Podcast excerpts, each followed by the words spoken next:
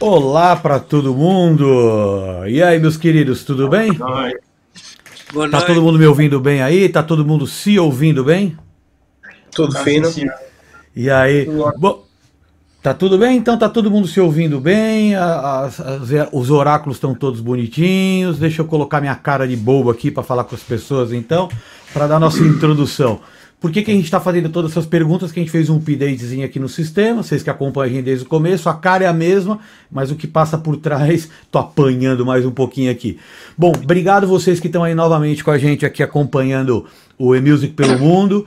É, a gente está aí para esse já é o oitavo episódio, um mais legal que o outro. Desde o último, uma lady deu a ideia, então desde então eu tô tomando vinho, porque se a ideia é ser um bar virtual pra gente falar sobre música, tem que tomar uma jolinha, não é isso, meus queridos? Ó, um brinde para todo mundo. Pode falar? está no Museu da Cera. Ah, muito bem. É, que- Pelo menos Deixa eu- aqui está. Deixa eu tirar um pouco, eu Tá, tô tá, muito tá. grave na minha voz. Bom, é o seguinte, queria dar um feliz 2021 para todo mundo, que, que as pistas voltem, porque a gente quer dançar. E bom, vamos falar então hoje com um cara que ele é residente aqui em Portugal de um clube, mas quem vai falar é ele sobre isso. E o cara tá desde o primeiro E-Music é, pelo mundo, acompanhando a gente aqui, dando contribuição ali no chat e tudo mais. Brother do link. Então, seja bem-vindo, meu querido Pedrinho K. Tá bem com você? Tudo bem por aí? Está tudo, obrigado primeiramente. Opa, não tô te ouvindo, Pedrinho. Estás-me ouvindo? Eu estou. Tá, tá, Ah, Tá mas eu não ouço, Pedrinho. Tudo bem. P- Pode, mandar aí que eu vou descobrir porque que eu não te ouço. eh, não, estava a dizer que primeiramente agradecer pelo convite. Eu É, gente, vocês vão falando com o Pedrinho aí porque eu não tô ouvindo, tá? Então vocês conversam Tenho- com ele, por tenho favor. assistido. Eu estou a ouvir, eu estou a ouvir. Está tudo a dar. Pá, desejar um bom ano a todos também. Pá, Pronto, agora eu já vou ouvir também. E eu, eh, pá, fiquei contente Realmente, pelo convite. Tenho, tenho assistido aos vossos, ao vosso podcast e te- tenho sido as minhas terças-feiras à noite, tenho sido aqui a ouvir o vosso podcast. Pronto, e pá, eu já, como o Mauro falou, sou um dos residentes da, da Pedra do Couto. Também também estou ligado, assim como ao Link, também tenho uma empresa ligada a, a espetáculos, mais ligado para a parte dos efeitos de palco, tipo máquinas de chamas, CO2 e essas coisas.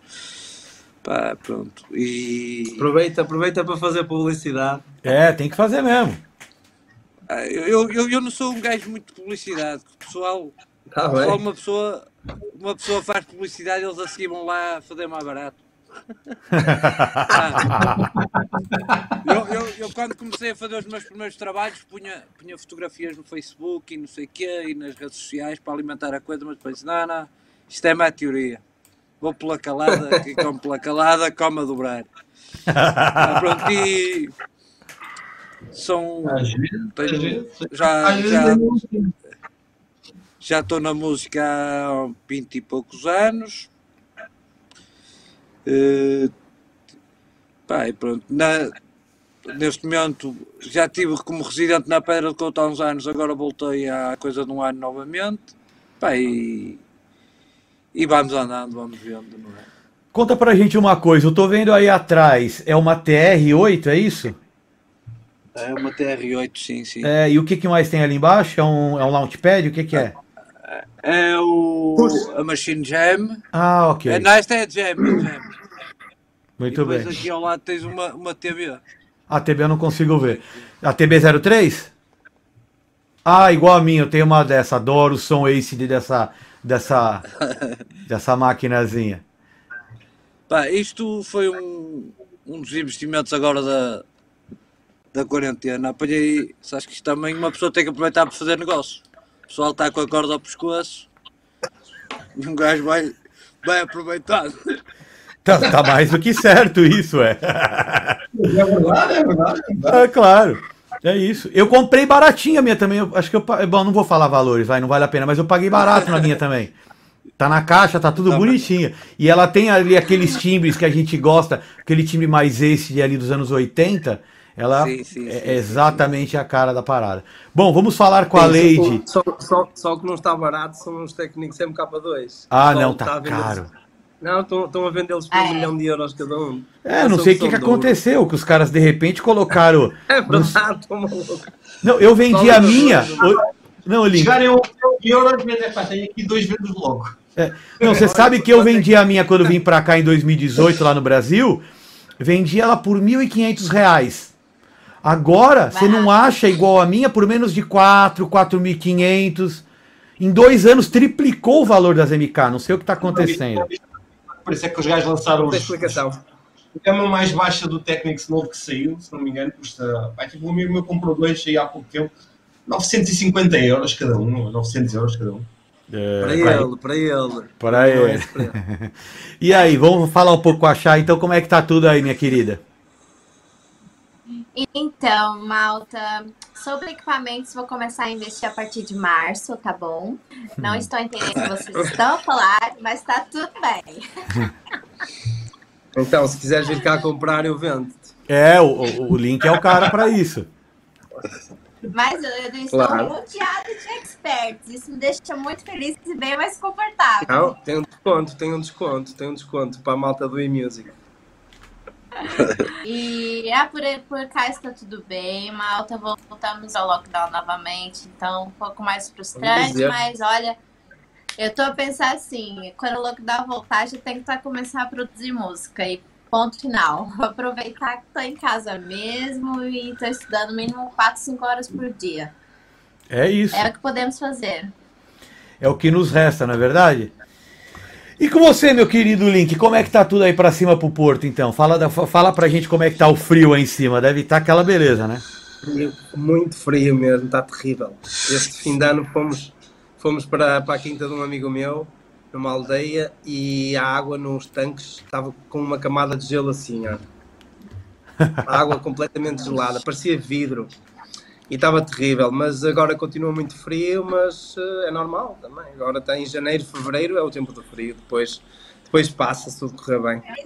É isso, ó. Em falar nisso, a, Adri, a Drica Campaiol, que participou com a gente na semana passada, que deu a ideia do vinho, tá mandando um alô, meus queridos, pra gente aqui, ó. Então, Drica, ó, um brinde em seu nome, tá? Ó. Um. Só podia ser essa bêbada, meu. Fone, É isso. Ah, ah, Dex, não fale isso, meu querido. Olha só. Você tá ouvindo aí, né, Drica? Não sou eu que tô falando, é o Dex. E como é que tá tudo com você, meu querido Dex? Como é que foi a semana? Muito friozinho. Tá fresquinho esses dias, hein? Olha eu de luva, de touca, eu tô morrendo aqui. Olha, não, eu tenho aqui um aquecedorzinho ligado, portanto também não estava aqui mesmo só de manga comprida e tenho os pés gelados, meu. Nossa. Mas pronto, epá, olha, passou-se mais um ano se faltam os últimos dois podcasts, portanto, não, não pude mesmo estar presente, portanto, espero que tenham tido uma boa, uma boa passagem de ano. A minha foi, a minha foi porreira, dentro do possível que a gente pode fazer, Sim. ou que se pode fazer, foi, foi porreira. Bem, vamos arrancar agora com, com umas showcases no microclube em Lisboa, umas coisinhas pequenininhas e tal.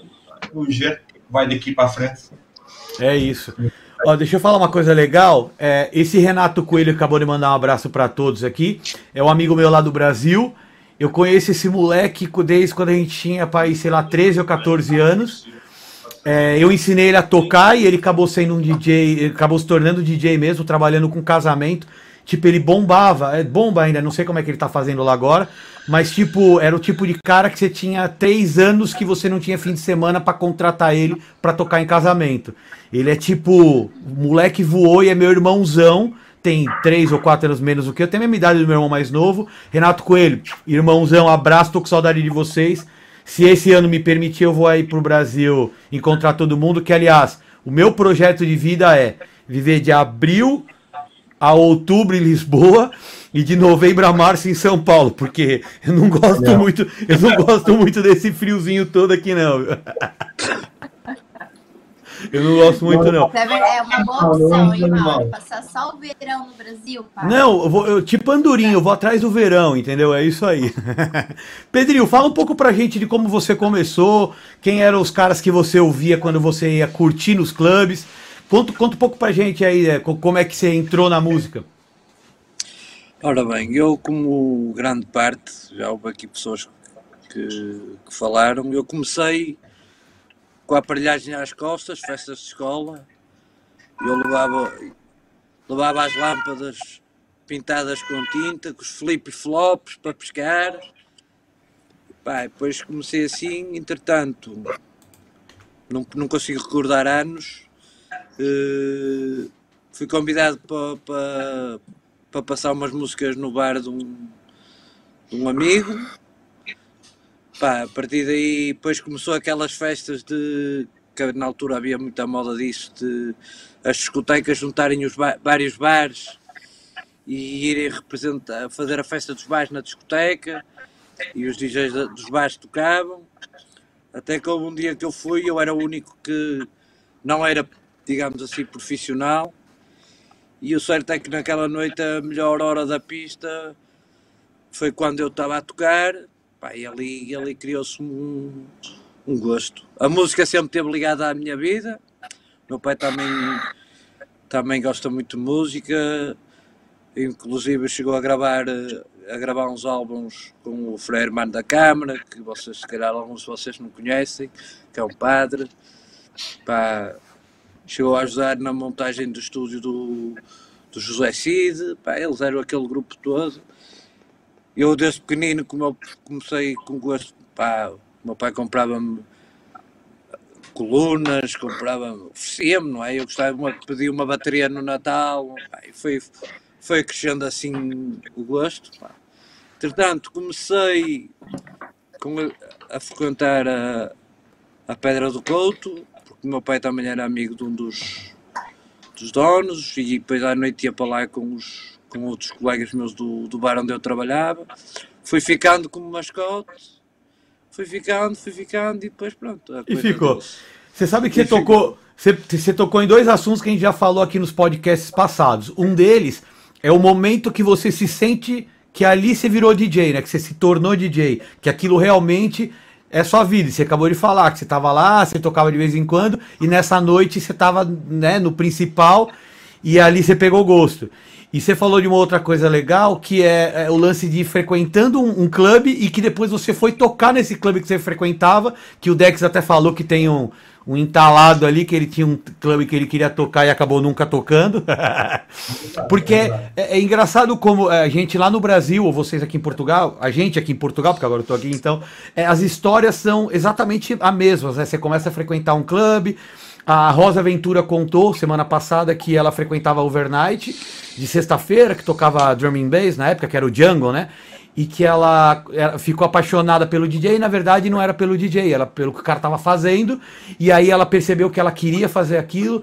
Então você a gente percebe que acho que se perguntar para qualquer DJ no mundo, mais ou menos a história é essa, né? Você começa e como todo mundo vai para curtir, só que enquanto tá todo mundo só curtindo, tomando umas, querendo ficar com a menininha ou com o cara, a gente começa a se interessar por outra coisa que é o som, né? Isso é muito legal. E ó, a Adri já tá te dando uma chamada ali. Você viu, né, Dex? Eu tô vendo, eu tô vendo. Você tá vendo, né? A Drica já não gostou muito. é, Link, é, a, gente, a gente combinou, a gente tá combinando aqui algumas ideias. E você teve uma muito legal de a gente começar a falar dos selos, né? É, vamos marcar um programa para falar sobre selo, mas eu queria que você falasse um pouco sobre o seu selo, já hoje. Dá uma, fala um pouco do trabalho que você faz no seu selo e tudo mais. É assim, hum, é difícil falar assim rapidamente. não, não, só amigo... vai colocando a gente aqui uma, e tal. Uma intro. Não, a minha label é Amigos Recordings, que eu criei em 2007. Um, na altura, já foi há muitos anos, não é? Eu, na altura, tinha acabado de começar a, a lançar em editoras importantes e Aquilo que eu queria falar sobre editoras aqui, que acho que era porreiro falar, é explicar um bocadinho como é, qual, é, qual é que é o caminho para as pessoas criarem uma label de sucesso, logo de início. Tem, tem arte e tem, tem um esquema. Eu não inventei isso, foi alguém que me explicou como é que se fazia. E há um esquema que tu segues que é, tem muito a ver com os três primeiros lançamentos, uh, que é quando tu entregas a tua. É assim, no, no meu tempo, nessa altura, eu fiz um acordo com a Triple Vision, que é uma, uma distribuidora muito famosa da Holanda. E eles distribuíam todas as, as maiores labels de techno.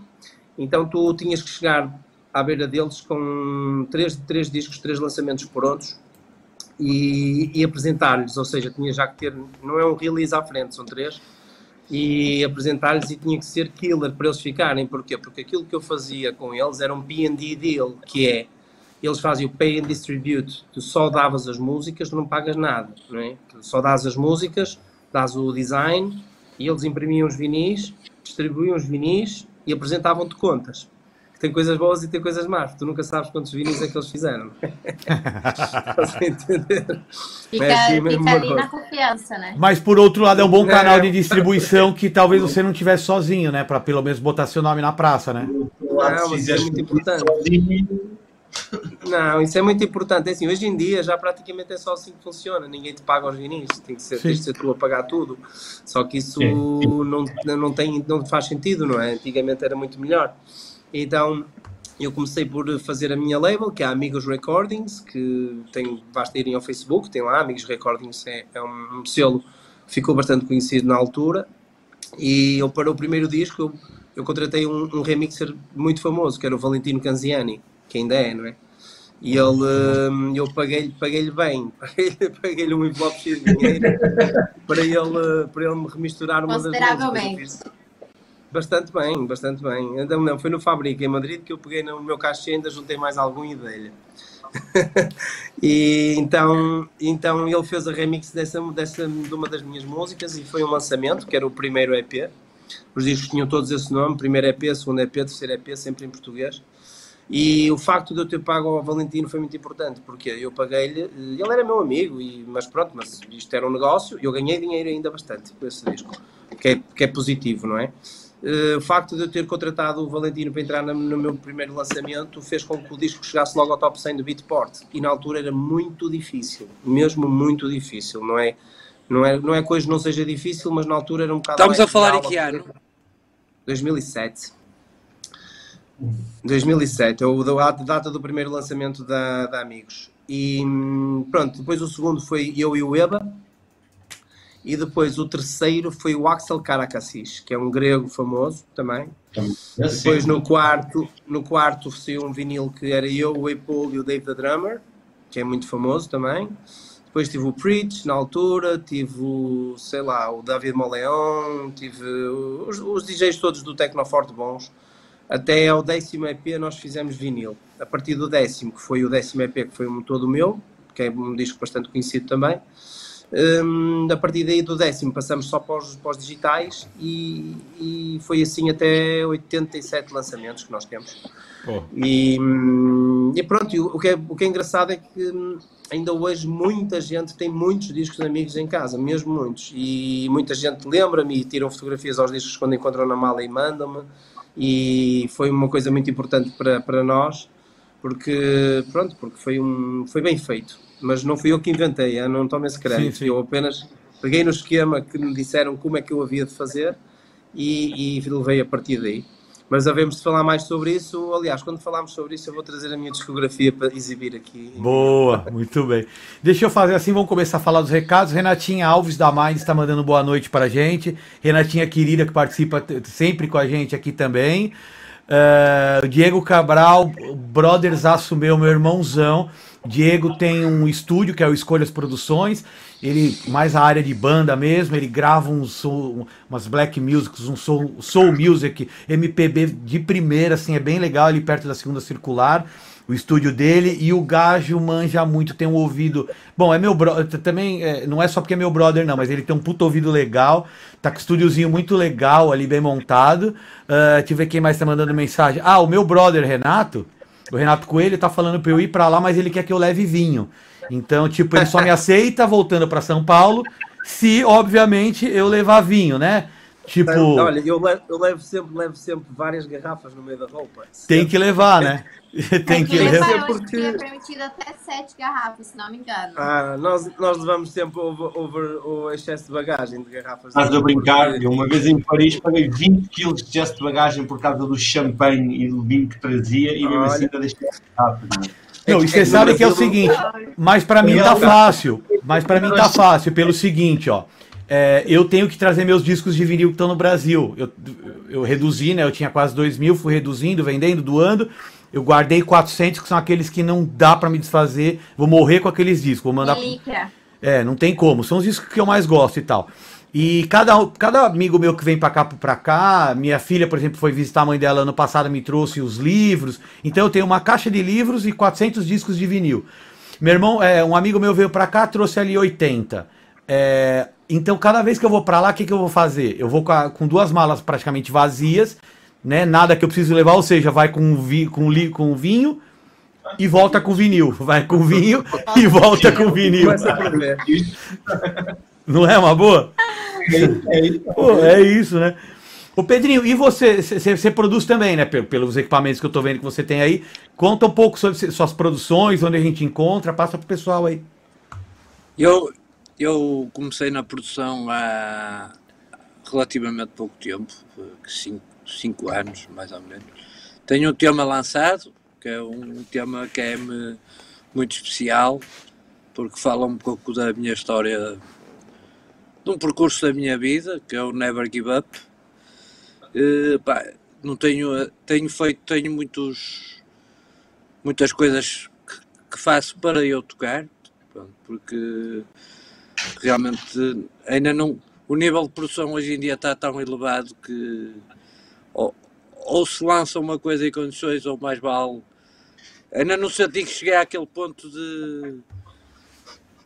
de, de editar. E isto também é muito complicado por causa das editoras, porque ou tens cunha muitas vezes, ou então nem ouvem, não é? É complicado. E, mas tenho, tenho andado aqui a, produ- tenho andado a produzir umas coisas, agora na quarentena estive mais dedicado a isso. Eu, eu sou, sou. A minha cena é mais DJ, não é? Produção é um extra que, que é importante, que é importante. Só que não não estou ainda muito. Ainda não senti que que estou ao, ao nível de, de lançar para cá para fora. que se calhar é o meu ouvido que é exigente, mas Olha, Mas, deixa eu. se queres, se de- queres deixa um conselho, que- olha, se queres um Primeiro o link, depois falo eu. Vai lá, link.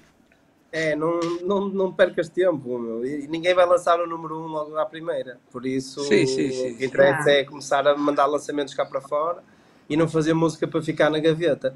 E quem me ensinou essa foi o Zé Miguel, que havemos de tê-lo aqui no programa também. Boa. O Zé, o Zé dizia, o Zé dizia sempre: nunca, nunca deixes de acabar as músicas, porque eh, eu conheço muita gente que tem 30 músicas a meio. Isso não, não, é, não é assim que se deve fazer. É ir até ao fim, pá, boa má, não interessa, editas. E a partir daí é que se começa e há uma fase de evolução. Eu, eu devo ter, eu tenho muitas, mesmo muitas músicas lançadas. Claro que eu tenho umas que gosto mais de outras que gosto menos. Uh, mas nunca sabes o que é que vai acontecer. O ideal é estar sempre Sim, a fazer, sim. sempre a lançar, percebes? Olha, eu não tenho 30 músicas, mas eu devo ter umas 4 ou 5 ideias que eu comecei e não terminei. E eu tô com esse mesmo pensamento, isso não pode ficar na gaveta, tem que terminar. Não. A não ser que eu abra a música e achar. E, e hoje, por- porque eu tenho uma técnica que eu faço assim, eu tenho uma ideia. Seja um bassline, seja o que for. Aí eu vou lá e gravo na hora, seja nas máquinas, seja no computador. E aí eu durmo dois dias e depois vou ouvir de novo para ver se eu ainda gosto daquela ideia. E eu só dou seguimento se eu, se eu gostar daquela ideia.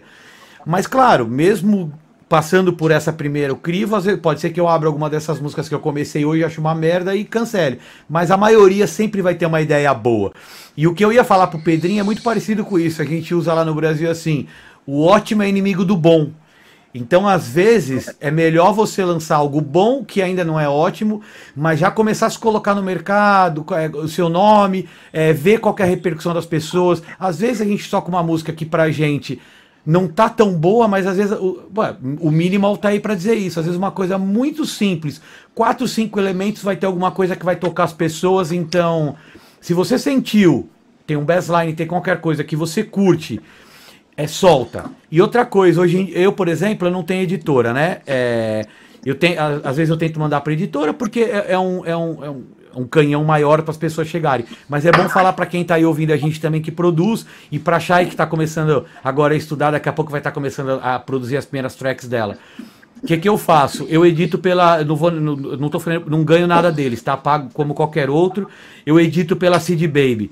Porque para mim eu pago pouquinho, eles distribuem em todas as plataformas e me volta lá um, um negocinho quando a música é bem executada.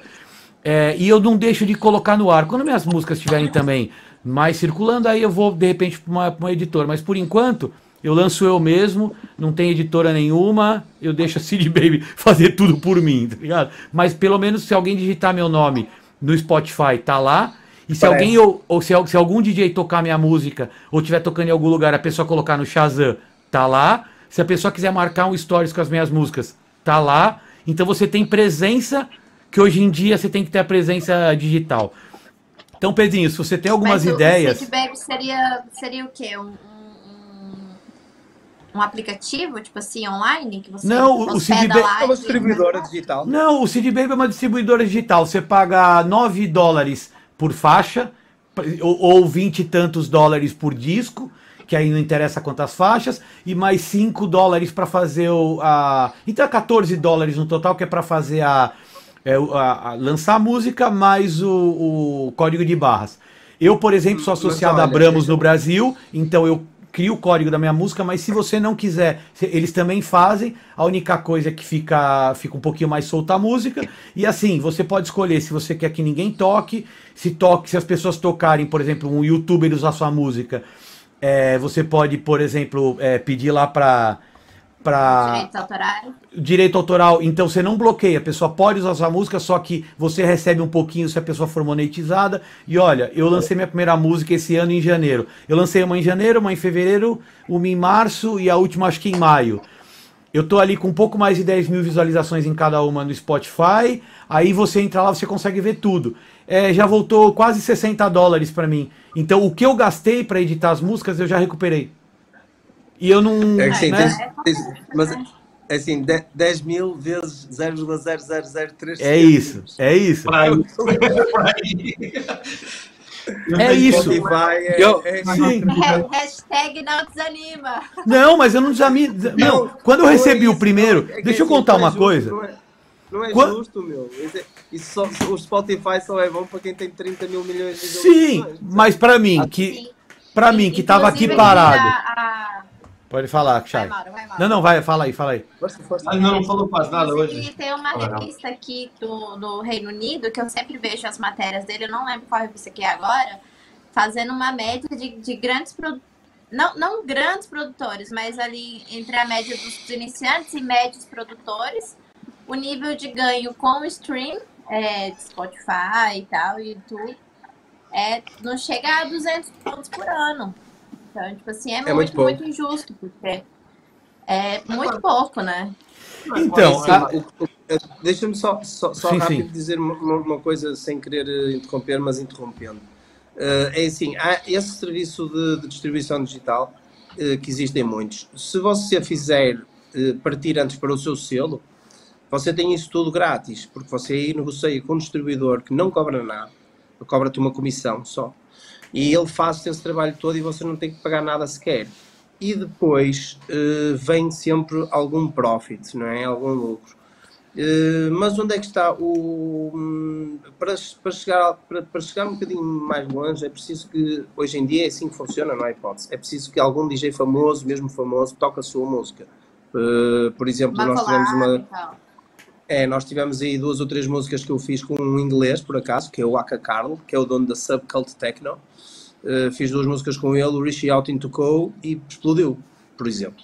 Bastou tocar uma vez, apareceu lá no, no Twitter e veio logo um feedback muito mais forte, a música subiu muito mais, ou seja, é por aí.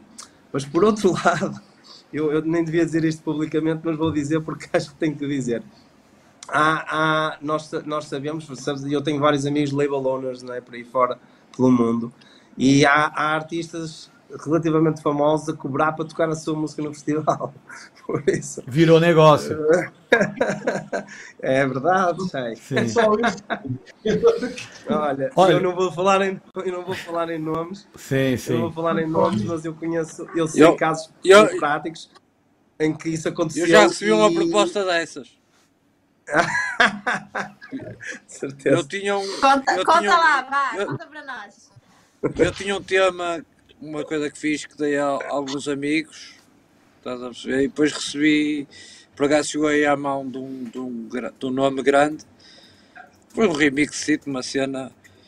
E ele perguntou aí, olha, queres, queres que se pagares, eu até lanço isto na, na minha Ah, não, mas eu não estou. Eu não e-. Sim, mas isso, isso, isso, isso é assim, isso, isso não era tão mau. Eu estou a dizer que cobrarem para tocar na música não Eu sei, eu sei, eu sei, eu sei. É, o que acontece- O que acontece é que eles perceberam que virou um negócio, né? Tipo, eles sabem que quando ele toca uma faixa de um DJ desconhecido, o DJ começa a ganhar muito dinheiro com isso. Opa, pera aí, eu tenho aqui mais uma forma de ganhar mais um turuzinho, entendeu? Né? Aquele turuzinho bom ali que vai. Olha, o Sérgio Costa, que tá sempre com a gente aqui, também tá mandando um oi. É, mas o que eu achei legal do Cid Baby, só, só pra terminar essa parte, porque que eu tô fazendo por aqui por enquanto, é que é assim. Sim, É. sim, mas isso é, é- é uma, é uma, uma- Eu só estava dizer que você consegue fazer é um, opção. um acordo melhor. Sim, sim, mas assim, como eu sou pequenininho, esse ano tudo parado, tudo fechado, e eu resolvi colocar as músicas pra fora, pra mim é ótimo, assim, quando eu recebi a primeira mensagem lá, você vai, é, o CD Baby acabou de depositar na sua conta do PayPal 29 dólares, é a primeira vez que, porque eu já fiz remix que estourou, eu fiz um remix da música Já Sei Namorar, do Tribalistas, versão drum and bass, nos anos 2000, que tocou até no 97, aquilo explodiu, foi um, um remix que, né, uma remistura que estourou. Não ganhei nunca um centavo com, a- com os meus, com, com os meus, até umas músicas antigas que eu fazia, né, pelo do Fruit Loops ainda e tudo mais. E com essa, pô, já- de janeiro pra cá eu já ganhei 60 dólares com quatro musiquinhas. Fiquei tão feliz, falei, olha, é, não é isso, né, mas o legal é saber que as pessoas estão não, é, é que as pessoas estão ouvindo, porque você entra lá no Spotify, tem música com 12 mil views, com 10 mil views. As pessoas estão ouvindo sua música, é a coisa mais. Assim, é. É impagável isso pra mim, não tem. E aí, Chay, que eu tava te falando, que é o seguinte: você agora tá estudando pra caramba. Eu tenho visto ali você colocando fotinho, o dia inteiro ali com, com, com software de produção aberto. Conta pra gente como é que tá sendo essa, essa experiência, porque é cabeçudo, né? Você tá começando do zero, assim, pegando toda a informação. Conta pra gente como é que tá sendo essa parte. Gente, é assim. Eu acho que eu demorei muito pra. Eu não encontrei. Não tô falando com você, não, Ciro. Peraí. Eu demorei muito pra. Desculpa. Cala a boca, Siri. Eu, enfim, eu demorei muito justamente por causa disso. Porque se eu fosse fazer um curso presencial, eu tava na dúvida. Ou fazer um curso presencial aqui em Londres, mas é, eu penso demais, esse é o meu problema. Eu penso demais e acabo procrastinando porque eu sou muito perfeccionista. E eu falei assim, ou eu faço um curso presencial aqui em Londres, que vai demorar mais tempo por causa do inglês, que eu ainda não sou fluente, ainda mais em outro assunto que é musical, que a gente que, que as terminologias com, cer com certeza são diferentes das que eu entendo em português. Ou eu faço, pago um bom curso online onde eu vou ter todo um suporte. E eu optei por pagar um bom curso online, né? Que é o Comunidade de, de Áudio do André Salata. Então, assim, é, tô adorando a plataforma, porque... Eu já fiz música com Salata. Também já fiz música com Salata, inclusive já, já lançou no meu selo também. Ai, tá vendo, gente? Olha, Já vamos- então tô no caminho certo, ah, né? olha, há muitos, muitos, muitos anos. Eu fiz, eu fiz, eu trabalhei com Salata para em 2007, 2008. Isso foi há muitos anos mesmo. Vamos aproveitar e convidar é- ele pra vir é- falar ele aqui. É muito, ele é muito bom. Se, se ele, se ele é um bom produtor e tá com um curso legal, vamos chamar ele pra conversar aqui depois. Pega o contato, vamos falar com ele. Sim, sim. Vou convidar, então. E- ou, ou o Link, né? Que tem mais propriedade do que eu, que eu sou a aluna dele, né? O Link já é um parceiro de collab. Enfim, e nessa plataforma, é, eu achei muito melhor o suporte, a questão do suporte, porque o Salata te acompanha, é, você tem a oportunidade de estar com ele uma vez por semana, você tem a oportunidade, quando você lançar a sua música, ele ouve, tem, tem três possibilidades dele ouvir a sua música e te acompanhar, ou então você paga um valor menor para ele te acompanhar durante todo o seu processo de produção. E eu acho assim, isso fantástico. Porque Uhum. É, é investimento. Desde quando eu entrei nessa, nesse mundo de música, é investimento. Desde você ir lá e pagar pro DJ tocar a sua música, até você ir atrás de um, de um promotor para você tocar numa festa. Infelizmente, os primeiros passos são de investimento. Então, assim, Claro. eu resolvi investir nessa plataforma Normal. que me desse esse suporte, porque eu também não quero é, aprender de uma forma em que eu não tenha um processo evolutivo.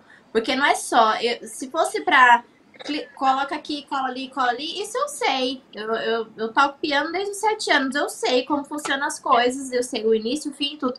Mas e realmente a essência, aquilo que faz você se destacar como um artista e ser relevante no meio da sua comunidade, isso é mais difícil. Porque curso por curso tem um monte. Na verdade, o mercado agora virou mercado de curso, né? Nós temos, olha, nós temos umas expressões que são, nós, existem os cursos, existem os cursos, dá cá a grana. Entendeu? Não. Mas deixa eu perguntar, o Chay, É, esse é, curso é, é um daqueles que você tem acesso a ele pro resto da vida? Ou você só. Não, é um curso muito caro e além de ser caro, é anual.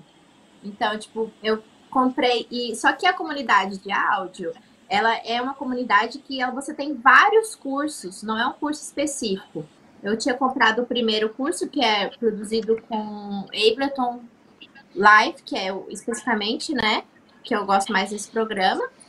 E para entrar na comunidade de áudio, você tem vários outros cursos, que é aí específico produção de techno, é, harmonia musical para produção de música eletrônica. Então, assim, são mais 12 cursos dentro da plataforma.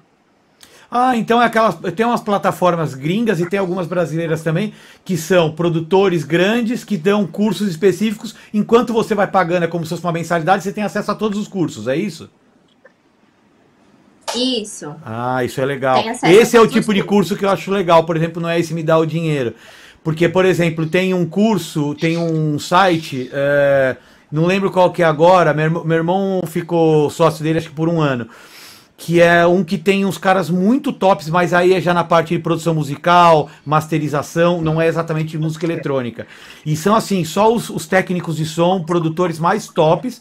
E você tem lá os cursos do cara, que você está dentro da plataforma, e quando você está lá, você pode ver quantas vezes você quiser. E ah, eu gosto, eu quero fazer a parte de masterização. Você tem três, quatro caras muito foda da parte de masterização, e, e isso eu acho legal, porque o, o curso dos caras é bom mesmo. O cara aprofunda, o cara entra, é legal, fico feliz. É, É. agora, tem aqueles que, como o Link falou, que é assim, ah, me dá, seu- me dá seu dinheirinho aqui. E eu É, vou te sim, ensinar a claro. fazer um projetinho no, no live e tá tudo feito, né? Não, é assim, É. passa a publicidade. Nós, nós temos uma escola, não é? Eu, eu já, já estou ligado a- à formação de produção de música eletrónica desde 98, 99. Primeiro DJs e, e depois quando comecei a produzir, eh, eu fiz um curso também na, na Dance Planet na altura, que a Dance Planet era a loja do meu irmão. Eh, trabalhei lá durante muitos anos, de Grande 97 a Tomané. 2003. É. Trabalhei lá de 97 a 2003 e depois disparei para a minha carreira, não é? Hum, agora, nós temos o nosso curso, o meu curso, eu só dou curso a uma ou duas pessoas, por exemplo, e não tenho dado. Dou quando me pedem, pronto, arranjo algum tempo e faço. Hum, é um curso, eu acho que os cursos devem seguir uma ordem lógica, uma parte teórica, uma parte importante sobre acústica, sobre equipamentos, sobre software, sobre sintetizadores, sobre compressores, samplers. Um, ou seja, primeiro uma pessoa tem que perceber tudo o que é, que é que são essas coisas todas, que é para, para não, não olharem para aquilo e perceberem e, e, não, e não perceberem o que é que é. E preferencialmente até mexer um pouco em equipamento analógico, ou não analógico, mas físico. não é? Perceber o que é que é um sintetizador, por onde é que sai o áudio, onde é que entra numa mesa de mistura, por exemplo. Sim. Agora, o curso do André, eu já sei que é bom, eh, que é um curso que eu recomendo e é bastante bom, do Salata. Como o nosso, como o da DJ Band, do, do- o- os da DJ Band de São Paulo são fantásticos, também são São. muito bons. Uhum. Eh, agora, existem alguns cursos maus, isso não há dúvidas nenhumas, porque eu tenho uma escola e a minha escola vem para pessoas que já fizeram cursos em outros sítios, não é? Pois é. E, e por isso, Não, e por isso, o, o mais, e por isso eu sei. o Diz, mais frequente é quando o mais frequente é quando aparece aquele pessoal que tira cursos de. Eu também já dei cursos de, de DJ. E, e o mais, o mais engraçado, eu também sou como o Link disse, eu preocupo muito em explicar o equipamento, como é que se liga, como é que. Porque acontece muitas vezes o pessoal está a tocar e eu sou um gajo muito ligado à técnica, eu gosto muito da parte, estou sempre para explorar essa parte e custa mais vezes quando o pessoal está a tocar, há um CDJ só está de um lado e eles não conseguem identificar o que é um RCA. Estás a perceber? É. Ou tu mandas. Eu, eu, tu chegas à pedra do couro, desmontas aquela merda toda, pões no meio da pista e eu consigo montar aquilo tudo. Percebes? Sem ligar tudo. Muita gente. É, são, é como a cena de fazer o minete à agulha. Não é? Aquelas coisas. Eu, eu, eu, eu no meu curso, eu no, eu no meu curso, eu no meu curso técnico de som ens- ensino a não fazer isso. A não fazer o quê? Não fazer. Não, não, lam- nunca, nunca lamber a agulha. Não se faz. estraga Em época, não, em época de Covid, imagina pegar um Covid, um COVID e lamber uma agulha ortofon. uma Concorde. Vou lamber minha Concorde e vou pegar a Covid da Concorde. São aquelas coisas. Toma. São aquelas coisas que uma pessoa às vezes tem que fazer no momento, percebes? E que, que são, são coisas que uma pessoa foi aprendendo com, o- com o tempo, que acho que Eu também é ensino, importante eu passar. depois ensino-te um truque melhor. Eu também tenho, também tenho ali o spray, mas pá, vezes não. Não, sem spray, sem spray. Essa sem foi spray, sem- sensacional. sem- Olha, sem isso eu nunca vi. Eu tenho que te falar, eu nunca vi ninguém lambendo agulha, mas deve ser bem divertido isso. Eu nunca vi, Não, nunca é- vi. Tá vendo? Eu Essa eu vi, não já. peguei ainda. Ah, bom, deixa eu aproveitar que a gente tá falando de produção. Acabou que, olha que legal. A gente, né, tá fa- falando de produção, virou um tema de produção que é legal. A gente tem que trazer esse tema mais vezes aqui, porque quem tá começando agora, ou quem curte, quer saber um pouco essa área. Ô Dex, fala pra gente um pouco, porque você também produz, né? Qual que é, vamos começar assim, qual que é o software que você usa para produzir? Porque a Chay tá aprendendo no, no live, né? É assim, eu vou-te vou ser muito sincero. Eu vocês todos falar de produção, etc. Eu sozinho não, tenho, não fiz nada ainda. Mas o que, nós, o que nós usamos, tanto da parte que eu fiz como, como dupla com o rapaz que era o Kaká, que era o Stand and Relax, como faço agora com o Plastics, que é o, o rapaz que também trabalhava comigo no, no Kremlin, ah, sempre foi com o Ableton. É, é como te digo, eu nunca tirei cursinho nem para tocar, nem para produzir, etc. Aquilo que eu vou aprendendo é aquilo que eu vou apanhando. Portanto, a parte da produção é um bocado mais difícil de tu apanhares, mas vou apanhando alguma coisa. Mas eh, se, se queres pedir conselhos sobre a produção, claramente eu não sou a, a pessoa certa para te explicar detalhes, etc. Eu sou mais aquela pessoa que te explica: olha, eu quero que tu faças um barulho ou um beat assim, assado, assado, assado, eh, e espero olha, que tu consigas sabes- chegar mas sabes ou, ou vais mexer no queres dizer. Mas olha, sabes que isso também é válido, porque é assim, tu, tu- no- quando fazes música com outros produtores, o Eba- esta é muito boa. Eu estava a fazer música com o Eba e ele disse-me assim, e, e ele disse-me assim, olha Link, estou a gostar desta experiência, meu, que eu no outro dia fiz música não sei com quem e ele nem para nem para trazer o café servia.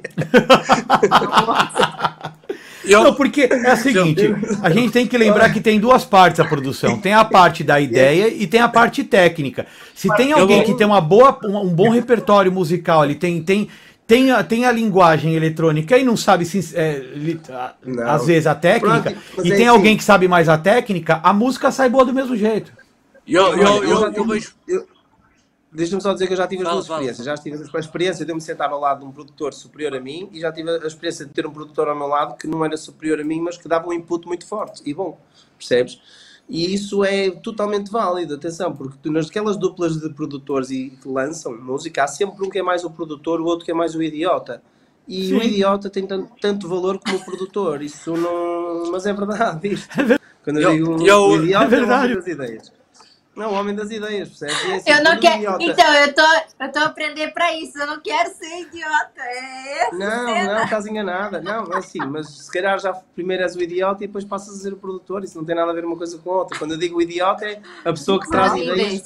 Sim, sim, à sim. música. Porque, por exemplo, eh, o DJ, porque, é- porque é que os, os DJs são produtores? Os DJs são produtores porque o DJ, quando está a produzir uma música, sabe o que é que a música precisa naquele momento para Exatamente. para ter força para levantar a pista. É por isso que o DJ, o- por isso é que aqueles de- produtores que não são DJs muitas vezes têm dificuldade em, em fazer coisas boas que aninam ali o dance floor. Enquanto o Não DJ tem a não- linguagem, né? Por exemplo, O DJ está a ouvir a música e pensa assim. Pensa assim, esta música agora precisa disto, e é aquilo que a música precisa, e se calhar esse DJ lá está, é o idiota, não é? E é o que dá. Eu, Pois, o eu- eu, bom. eu dou-te o exemplo da minha primeira experiência com esse rapaz do KK, quando formámos o Stand and Relax. Pá, eu percebi um boi de produção, zero. E ele, toca, e ele tocava, ou seja, tocava pouco, não, não tocava em grandes salas ou isso, então era, era giro, porque eu, eu explicava-lhe o que é que eu queria e ele conseguia pôr no, no, no, no Ableton exatamente aquilo que eu lhe estava a dizer. Ou depois, ok, isto já é parecido com o que eu quero, então agora vamos mudar para ficar uma coisa diferente do, do que aquilo que eu ouvi. E ele realmente conseguia fazer aquilo, mas lá está, de vez em quando pensava assim, não, não, não, te sabia, não te sabia meter na música, ok, isto para tocar numa pista grande, um precisa aqui um baseline ou qualquer coisa, porque produzia nos fãs ou produzia com uma coisinha pequenina. Não tinham essa ideia. E acho que o disco joga nisso é, é, é- acaba por ser muito válido porque desmonta a música de uma maneira que se calhar uma pessoa que só produz não faz. Mas E eu É, acontece Apareceu a foto do link aí que ele mandou uma foto. assim, eu, eu, Não, não, isso é um workshop que eu dei lá, no- lá, lá na DJ Ban. É isso que eu ia falar, ó. É isso que eu ia falar. Quem quiser, entra no canal do YouTube da DJ Ban. Tem muito workshop legal para quem tá aprendendo, para quem já tem um pouquinho mais de, de, de conhecimento e tudo mais. Entra lá no, no, no canal do YouTube da DJ Ban. É, inclusive você viu, Chay, dá uma entrada lá, faz a sua playlist. Tem uma, uma aula do. Tem um Eu vídeo entro do. Tem sempre. muitas. Tem um vídeo do Link que eu gosto, que é ele ensinando a fazer técnico, techno no, no live, ao vivo, fazendo os beats de techno, é bem legal.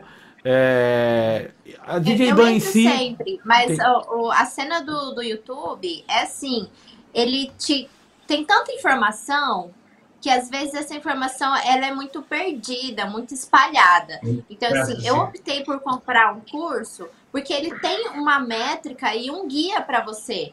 E, e essa informação no YouTube, ela, além de, de, de, de ser muito espalhada de uma forma aleatória, que você acaba no início se perdendo com tanta informação, ele ainda te bombardeia com muita propaganda. E essa propaganda te tira do flow. Pois.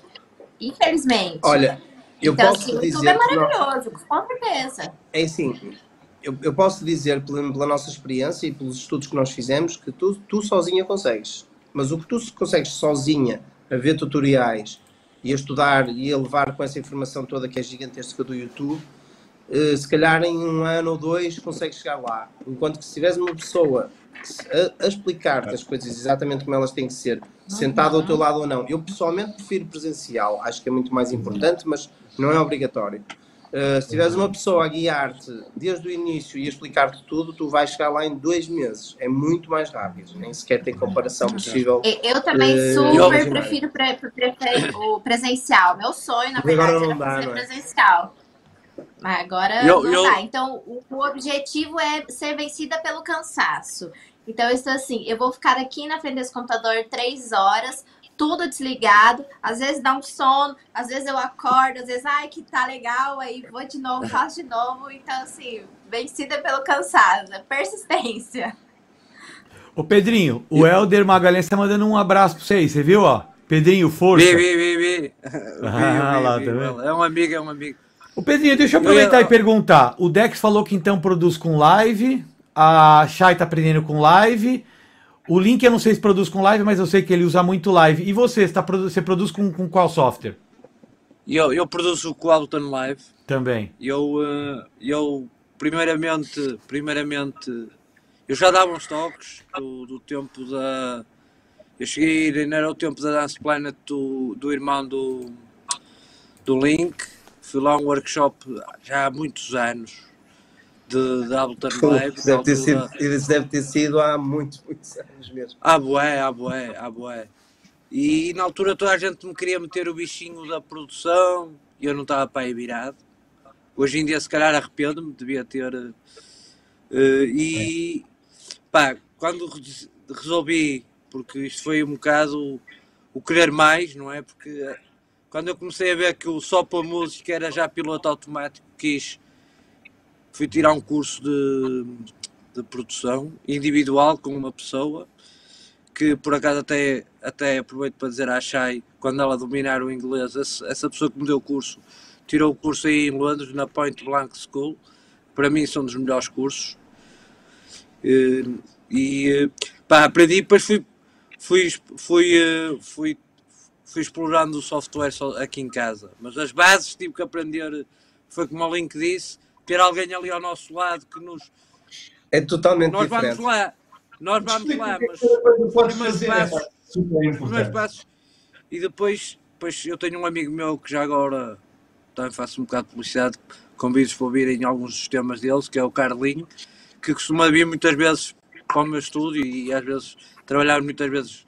E eu aí sou um bocado a parte do, do idiota, porque também estou de acordo com o que o Link disse, que realmente nós, nós eh, sentimos as coisas, a- temos, a, temos a visão da pista, não é? Temos a visão da pista e isso é muito importante para uma música para uma música resultar. E depois, aliado a isso, há alguém que tenha muita técnica, realmente é, é bom e isso, isso é. Eu, por exemplo, eu muitas vezes discuto com o meu amigo porque eu sinto que hoje em dia a música, aquelas músicas que nós ouvíamos de 7 minutos, 8 minutos antigamente, hoje em dia elas para resultar na pista têm que ser mais curtas. Têm que ser mais curtas porque lá está é tal coisa. Hoje é, é tudo fast food, é vir, vir, vir, vir. Porque está sempre a mudar a. E eu discuto muitas vezes com o meu amigo por causa disso, porque ele ainda faz músicas muito, muito compridas. Pá, tenho, tenho, tenho investido um bocado nisso. Aqui, tenho estado aqui sozinho a batalhar. Há um bocado estava a dizer a, parte da, das editoras e tudo. Eu posso estar errado, pá, eu acho que primeiramente muitas vezes uma pessoa tem que pôr até a música para free download, para muita gente tocar, não é? Porque aqui eu, eu vou, hoje em dia ganho dinheiro é se tiver datas. Não é? Eu vender música hoje em dia, ou é um gajo muito. Mas já era assim, grande. já era assim antes. Isto- Sempre, sempre foi assim. Eu prefiro pôr as, eu prefiro pegar as minhas músicas e pô-las para free download para os meus amigos ou para o pessoal, porque pode, as pessoas vão ouvir. E de quem é? Ah, é do Pedrinho. Ainda no outro dia estava a testar uma música minha, antes da pandemia, e veio o pessoal perguntar: Ei, Pedrinho, o Shazam, isto não está a apanhar a música. E eu, pois, esta é uma produção minha. Portanto, isso é. Mas, mas pronto, era. Mas o Ableton Live, já experimentei o Logic, não, não gosto muito, mas também gosto muito da parte do. Por isso é que também comprei. Isso é, isso é conversa para outro programa. Qual, qual conversa? Porque eu ia perguntar para você agora, que eu sei que você trabalha muito com, com live, mas você produz no live não? Não, eu, eu, eu, eu posso explicar. Existe outro workshop também na DJ Van, mas já pai com 5 ou 6 mais anos, pai com 7 ou 8 anos, em que eu, eu sempre trabalhei com o Logic desde o início. E ainda hoje prefiro o Logic a nível de som. E há quem diga que o som do- das, das, das DAWs, das eh, Digital Audio Workstations, são todas iguais, mas isso é uma grande mentira, são todas diferentes. E eu sempre produzi com o Logic e sempre me dei mesmo muito bem. Acontece que depois eu comecei a produzir com o, com o Launchpad, não é? Que é o Launchpad da Novation, que é a mesma coisa com o Push, ou, ou do que esse, parecido com esse que o Pedrinho tem aí, um, com- ou seja, é um lançador de clipes. Nós temos os clipes, não é? No, no Ableton. E eu lanço os clipes com os dedos no meu Launchpad. E quando tu começas a usar o Launchpad, como ele é um dispositivo MIDI, eh, eu, eu, eu depois comecei a introduzir o, o Logic e o Live em simultâneo, em que eu tinha o. Live a entrar, é o Rewire, entre o, o, o- Live entrar em oito pistas auxiliares do Logic. Ou seja, eu tinha todo o poder do Logic e também os loops do Ableton, que isso era, para mim era fantástico. Só que tens que produzir em dois monitores e sequenciar tudo ao mesmo tempo e tal, mas, mas consegues e fica um grande resultado. Mas quando eu comecei a usar o push, eh, como o, Logic é que é o master e o Ableton é o slave, o, o MIDI não é possível aplicar ao, ao Ableton. Então eu perdi a cabeça e abandonei o Logic e hoje em dia já só produzo com o Ableton Live, já há bastante tempo. Eh, muito bom para música eletrónica, fantástico. No entanto, para tirares aquele sumo mesmo, aquele som fantástico do Ableton, é difícil, não é fácil. Enquanto que num Cubase, ou num, no Endo, ou num, num Logic, é o som, a- a compressão na mistura das pistas eh, é superior, é mais fácil conseguir tirar um bom som. Não tens que estar tanto tempo a, a matar-te para, para, para, para ter uma boa mistura. Por isso, sim, agora uso o Ableton por uh, conveniência, mas uh, eu agora não tenho muito tempo, sento-me em duas ou três horas a música tem que estar pronta, por isso. é, eu, bom, já que todo mundo for falar também, eu gosto muito do live, uso ele há muito tempo. Eu comecei lá com o Fruity Loops lá na. Aqui. Muito bom. Sim, né? Eu tenho, eu, tenho, eu tenho um amigo meu que só.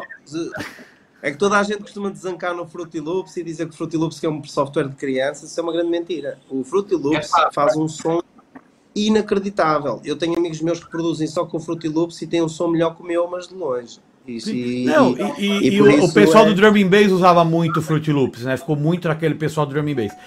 Então, assim, eu, eu comecei lá, usei também o Cakewalk, que agora é o Cubase, lá no começo. Como eu faço a parte também de áudio, eu, eu tenho conhecimento no Pro Tools, mas assim, para produzir eu gosto do Logic, eu comecei a usar acho que o é. Logic 7 e vem desde então, é, eu, hoje eu uso o Logic X. Eu gosto do Live para tocar ao vivo, mesmo quando é para controlar a máquina, porque pela mandada MIDI dele, você MIDI dele, você consegue ter três, quatro máquinas. Então, é, assim, eu achei ele muito prático. E você falou da Launchpad, é a que eu uso para fazer o nosso programa. Eu uso ela é, para. É, é, ela que solta aqui os nossos oráculos, que muda as, as câmeras. Eu uso ela configuração MIDI. Eu tenho essa e tenho a, a, a launch de, de volumes também. É, no Brasil eu usava a PC40. E aí quando eu cheguei aqui, eu vendi eu lá, eu comprei essas duas. É. Então, assim, é, eu produzo no Logic e, por exemplo, as minhas. eu tô fazendo. Quer falar alguma coisa? Sim, sim, eu já vou chamar ele. É, é só para fechar aqui. E, e, e, o live é, é o que eu uso para tocar ao vivo. Então, quando eu tenho que preparar alguma coisa, se eu quiser fazer ao vivo, eu exporto as coisas pro live, monto minha sessão lá e toco no live. Diga lá, meu querido Dex. Para que é que nós usamos isso que tu tens aí em cima? Ah. Controla o sistema de luzes todo do Kremlin, é isso, uma coisa dessas. Medir, é, hoje em dia é tudo medir, tudo. Som, vídeo, é tudo medir. É tudo. Eu, eu, tenho, eu tinha. No meu curso de técnicos, nós, quando eu, eu, dou uma aula só no meu curso de técnico de som, que é uma coisa totalmente diferente disto que nós estamos aqui a falar, não é? Que é técnicos de som para espetáculos. E eu dou uma aula que é a aula de equipamento DJ e live act eletrónico. Dou no Porto e dou em Lisboa, todos os meses. Um, e eu costumo explicar que o MIDI serve para tudo. Tu, com o MIDI, podes controlar um robô, podes controlar acender lâmpadas, podes controlar um volume, podes controlar o que quiseres tudo é configurável via MIDI, por isso é que é tão útil e vocês podem usar um controlador MIDI, uma saída DMX e usam e controlam a iluminação toda do, do Kremlin, por exemplo. Não, é? não, e tem, não, tem mais do que isso. Com o MIDI e o software Companion, você controla com uma, uma mesa MIDI três, quatro máquinas, você controla a mesa de som digital, você controla a luz, você controla tudo através de uma máquina por protocolo de rede hoje em dia. Você controla som, Sim. luz, vídeo, tudo com um protocolo MIDI. É, o, o Pedrinho queria falar alguma coisa? Manda lá, Pedrinho. Não, não estava a dizer que estavam aí a falar de Logic, também, também fui a um workshop de Logic na, na loja aí do irmão do, do Link há muitos anos atrás. Olha, então, pelo que eu estou vendo aqui, o irmão do Link tem grande influência na cena eletrônica aqui de Portugal, né? E, e no Brasil Sim, também, ele... que ele agora está é, agora está lá foi com os Green Valley. É, eles abriram a primeira loja de, de instrumentos musicais eletrónicos, não havia, e de, e de pratos em segunda mão e, e sintetizadores. Nós tínhamos TRs 909, TVs 303. Na altura não havia, só havia Atari ST, não havia. O computador só tinha MIDI, nem sequer tinha nem sequer tinha áudio. Tu não tinhas uma pista áudio no software, só tinhas escrita MIDI, não é? E era, pronto, era. e vendíamos, vendíamos samplers e, e pronto, e começamos assim, eu comecei a trabalhar lá em 1997 e até 2003 quando eu saí a empresa explodiu, tipo, cresceu mesmo muito e vendíamos pá, caminhões de equipamento, era, era mais ou não, menos não, assim. Não sei se isto se pode dizer, mas na altura o meu primeiro MacBook era um G4 comprei o ao irmão do, do Link, que aquilo era uns que ele trazia de Espanha, aquilo tinha com teclado em espanhol, e aquilo tinha um defeito, o defeito daquele computador era a caixa de plástico, a caixa de cartão, que tinha uma moça. Então eu fiz ali um bom negócio. Olha, Olha. Link, a gente tem que trazer seu irmão para trocar ideia aqui, porque pelo que o Gisele Garcia falou e todo mundo, é. todo mundo passou pela loja dele, hein? Ó Link, É verdade. lembras-te do, teu- lembras-te do teu irmão ter lá um teclado, um sintetizador amarelo? Que teve lá muito tempo parado. Um Waldorf. Vais-te recordar. Não sei qual era, que era um amarelo. Ai, que dá um capoto. Eu sei, eu sei que ele uma altura só Pedro, leva isto a ver se Não, não. funcionar e... Não te lembras? E eu, Não, eu, não. eu, eu cheguei a não era um Waldorf? Não era um, não era um Waldorf, assim, uma coisa qualquer assim, já? Era capaz de ser. Ele era feio, era amarelo. Era uma cena feia. E ele, ele, ele leva lá para a tua casa, mas tinha uns sons do caralho, que eu lembro. Chegou a estar aqui no meu estúdio.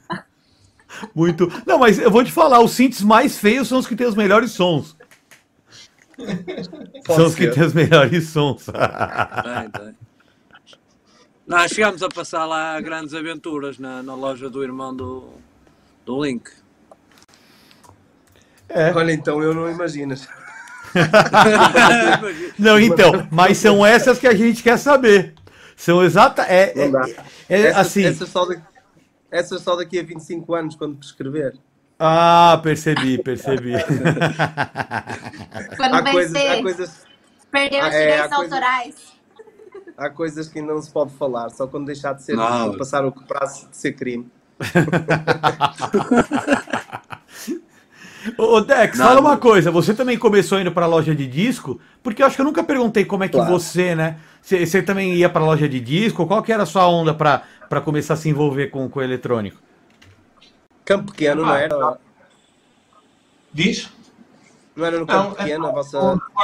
recordo- Recordo-me na altura que nós fazíamos o circuito, pá, eu vinha, eu morava em Sintra e o meu percurso é pá, basicamente foi como todos, eu ia às festas e acho que já disse aqui, pá, um dia achei muita piada ao Dave Clark e ao que ele fazia com os pratos, hum, com 4 ou 5 ali ao mesmo tempo, ah, eu vou comprar dois pratos e vou experimentar. Pronto, e tinhas, já tinhas aquele grupo de amigos que ainda tenho, três ou quatro, todos eles eh, uns já não são muito próprios, outros ainda dão toques, eh, uns foram por um caminho, outros foram por outro.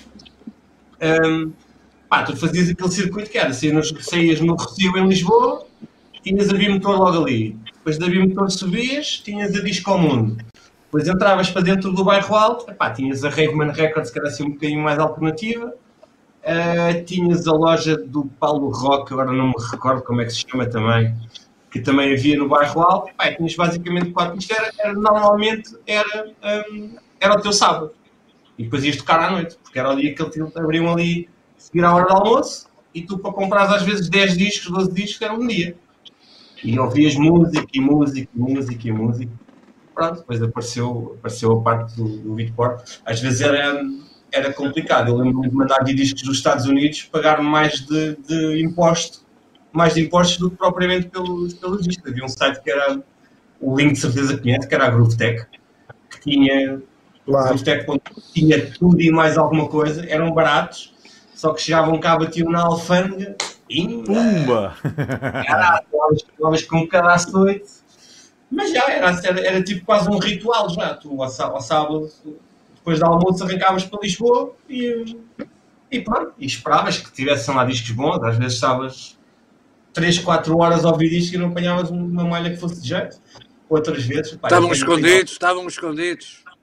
Tenho alguma, estás a brincar, mas olha, vou contar uma na Disco ao Mundo, pá, o, o Richie, que foi, foi uma pessoa que sempre me deu discos bons, de vez em quando, pá, assim às escondidas do, do Luís, que era o Luís Leite, que era o dono da loja também, mas o Lino, se não me engano, abria lá os armários, pá, ouveste, ouveste, chegaram hoje, tal, tal, tal, lá andavam os, os discos americanos, pá, mas quando andavam os discos do armário, quero todos. E já, já não me lado nenhum, já, já tinhas arrebentado com o dinheiro todo, voltavas para trás e ias-te embora, já estou contente. Eu- eu era fazia- Sempre, sempre, sempre Eu fazia muito melhor. Sempre houve muito abafamento de discos quando chegava. Oh, é vinham, Eu vou, chegavam eu vou, eu vou, chegavam, eu vou contar o meu as truque. caixas, chegavam as caixas, eles Ah, não, abafavam os melhores para eles todos, ainda escondiam alguns uma semana ou duas para tocar e, e terem as novidades, e só depois, duas semanas é que Olha, Eu eu, fazia- vou, eu, eu fazia diferente. mais, só mais uma coisa, Espera- deixa-me calar. Vai lá, vai lá. Uma, uma pessoa, eu não vou dizer quem é, ah, a quem eu comprei duas, duas coleções inteiras, de, por exemplo, de uma label que é a Guidance e a outra que é a Glasgow Underground, que é a música mais calminha, muito da onda que eu tocava antes. Sa- Sabes porque é que ele me vendeu a coleção toda dos discos? Porque ele tinha duas. Ele tinha aquela que guardava quando os discos chegavam e tinha aquela que a discoteca comprava para ele tocar. Então tinha duas vezes o mesmo disco que tu, que tu te quisesses comprar não encontravas em lado nenhum. Porque Pois. nunca havia. Só- Deixa só eu perguntar. A Dance Planet era a loja do seu, do seu irmão, Link? Sim, sim. Sim, sim, sim. Ah, tá, que o Vitor tá mandando aí histórias e histórias da Dance Planet. Ô, Vitor, já que o Link não quer contar, coloca aí nos comentários as histórias. Você pode. E, e ele tá falando Eu- também, ó. O Centro Comercial Itália é um convívio da música eletrônica. E já É, agora sim, passa a publicidade, é, é onde eu tenho neste momento o meu estúdio, Os o meu e o meu escritório. Eu, todo, toda, toda a nossa empresa está no Centro Comercial Itália outra vez, 20 anos mais tarde voltamos para lá, porque é o, praticamente o único sítio agora no Porto onde, era, olha, onde não estávamos sujeitos a estar sempre a mudar de casa, porque no Porto comprou tudo e olha, e tivemos que ir para lá. Mas estou muito contente, porque lá é um sítio muito, muito bom Sossegado. para estar, para trabalhar, muito, muito porreiro, estou super contente lá. Só há um plano para nós irmos lá em 2024 para um projeto grande que vai haver aqui no Porto, mas até lá vou ficar no Parque Itália, não, não mudo. Agora, o Pedrinho queria contar pra gente qual era o truque dele pros discos. Conta pra nós aí, Pedrinho. O- Olha, o, o meu truque era. Eu ia à sexta-feira à World Music a Braga. Eu comprava muito, muita música na World Music. E tinha um colega meu que, tá, que era DJ e ele tinha só me dava aqueles discos mais coisa, estás a ver?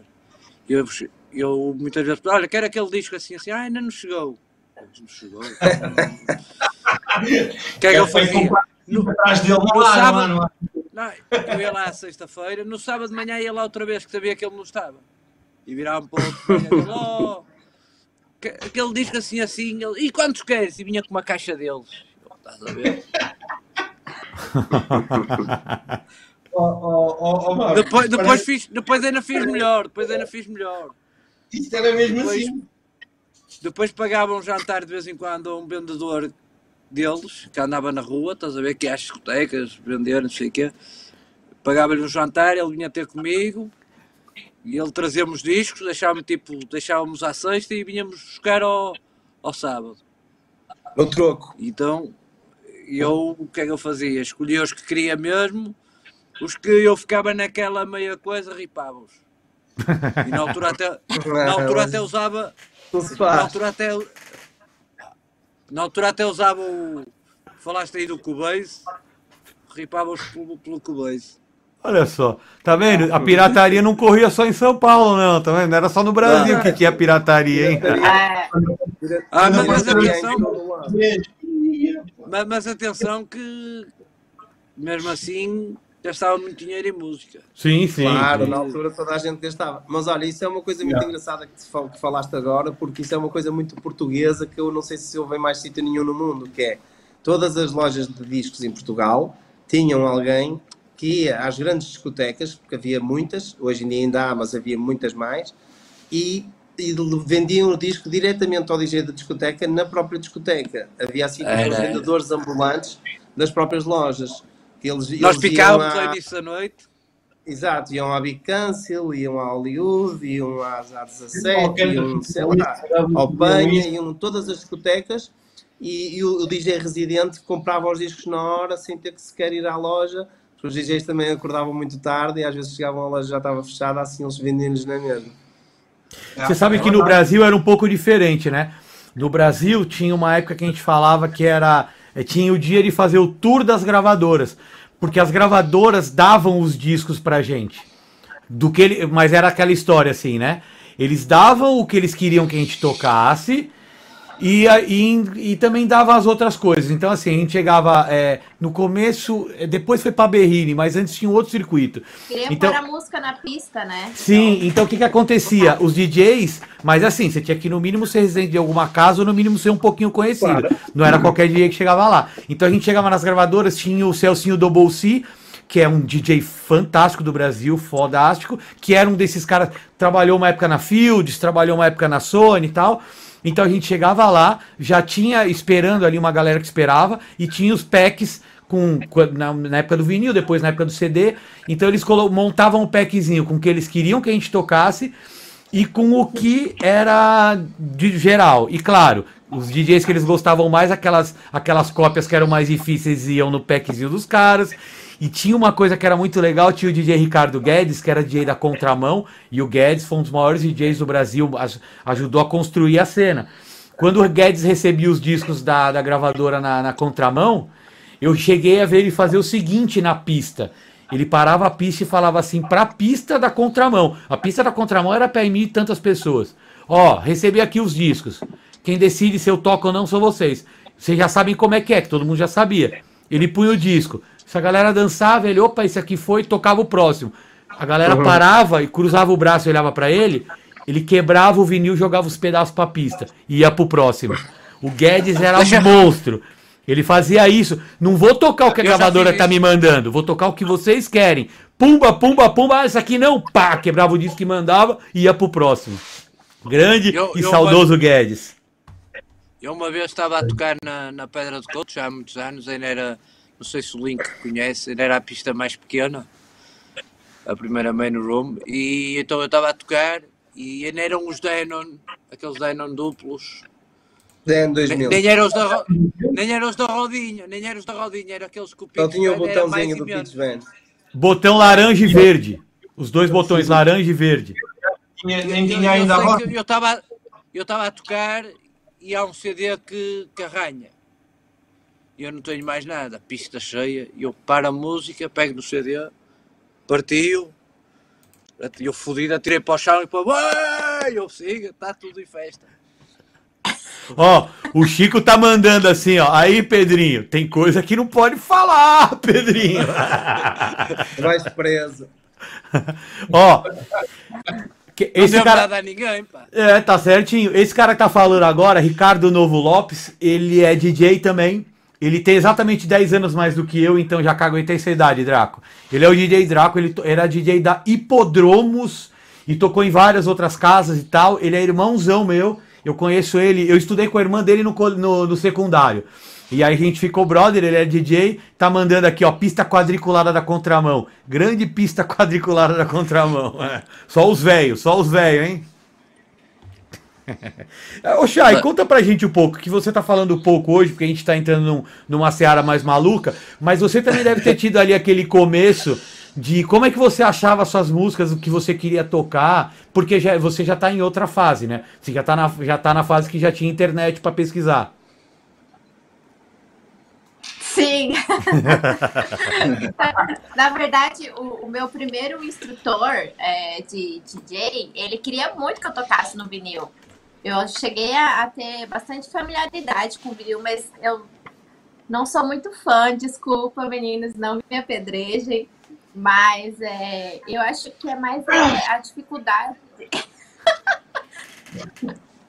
de, de locomoção, assim. Não, não sei, então não, não, não cheguei a pegar. E... Mas qual que é a pergunta mesmo? Não, como é que você. É, porque a gente tá falando, todo mundo aqui, ó, tinha a loja de disco que o cara mostrava as músicas para mim. Aí eu, por exemplo, já contei aqui que eu chegava cantando a musiquinha pro cara, ah, é essa música aqui e tal. E você, como é que quando você começou a querer tocar, você descobria a música que você queria tocar? Porque também não existia o Shazam. Já era digital, mas ainda não existia o Shazam. Como é que você fazia para descobrir as músicas e, e, e formando a sua primeira biblioteca ali, ou discoteca? Ah, na verdade, no, no Brasil teve, teve aquele boom das collabs, né? Não, é, é, não, é, não é collab, gente. Collab é quando você faz com outro DJ, é. né? Mas as, a, os remixes das músicas, então tava uma onda que os DJs, para crescer, fazia, pegava uma música muito conhecida e remixava ela. Tipo Vintage Culture. Isso, então assim, as que estavam no topo, do começo, no começo mesmo, era eu ia lá no. Porque eu comecei a tocar em casamento, né, gente? Ai, uó. Então eu ia, eu pegava, colocava no YouTube as top mais de casamento, ia lá, ó, rastreando, rastreando e procurava, procurava.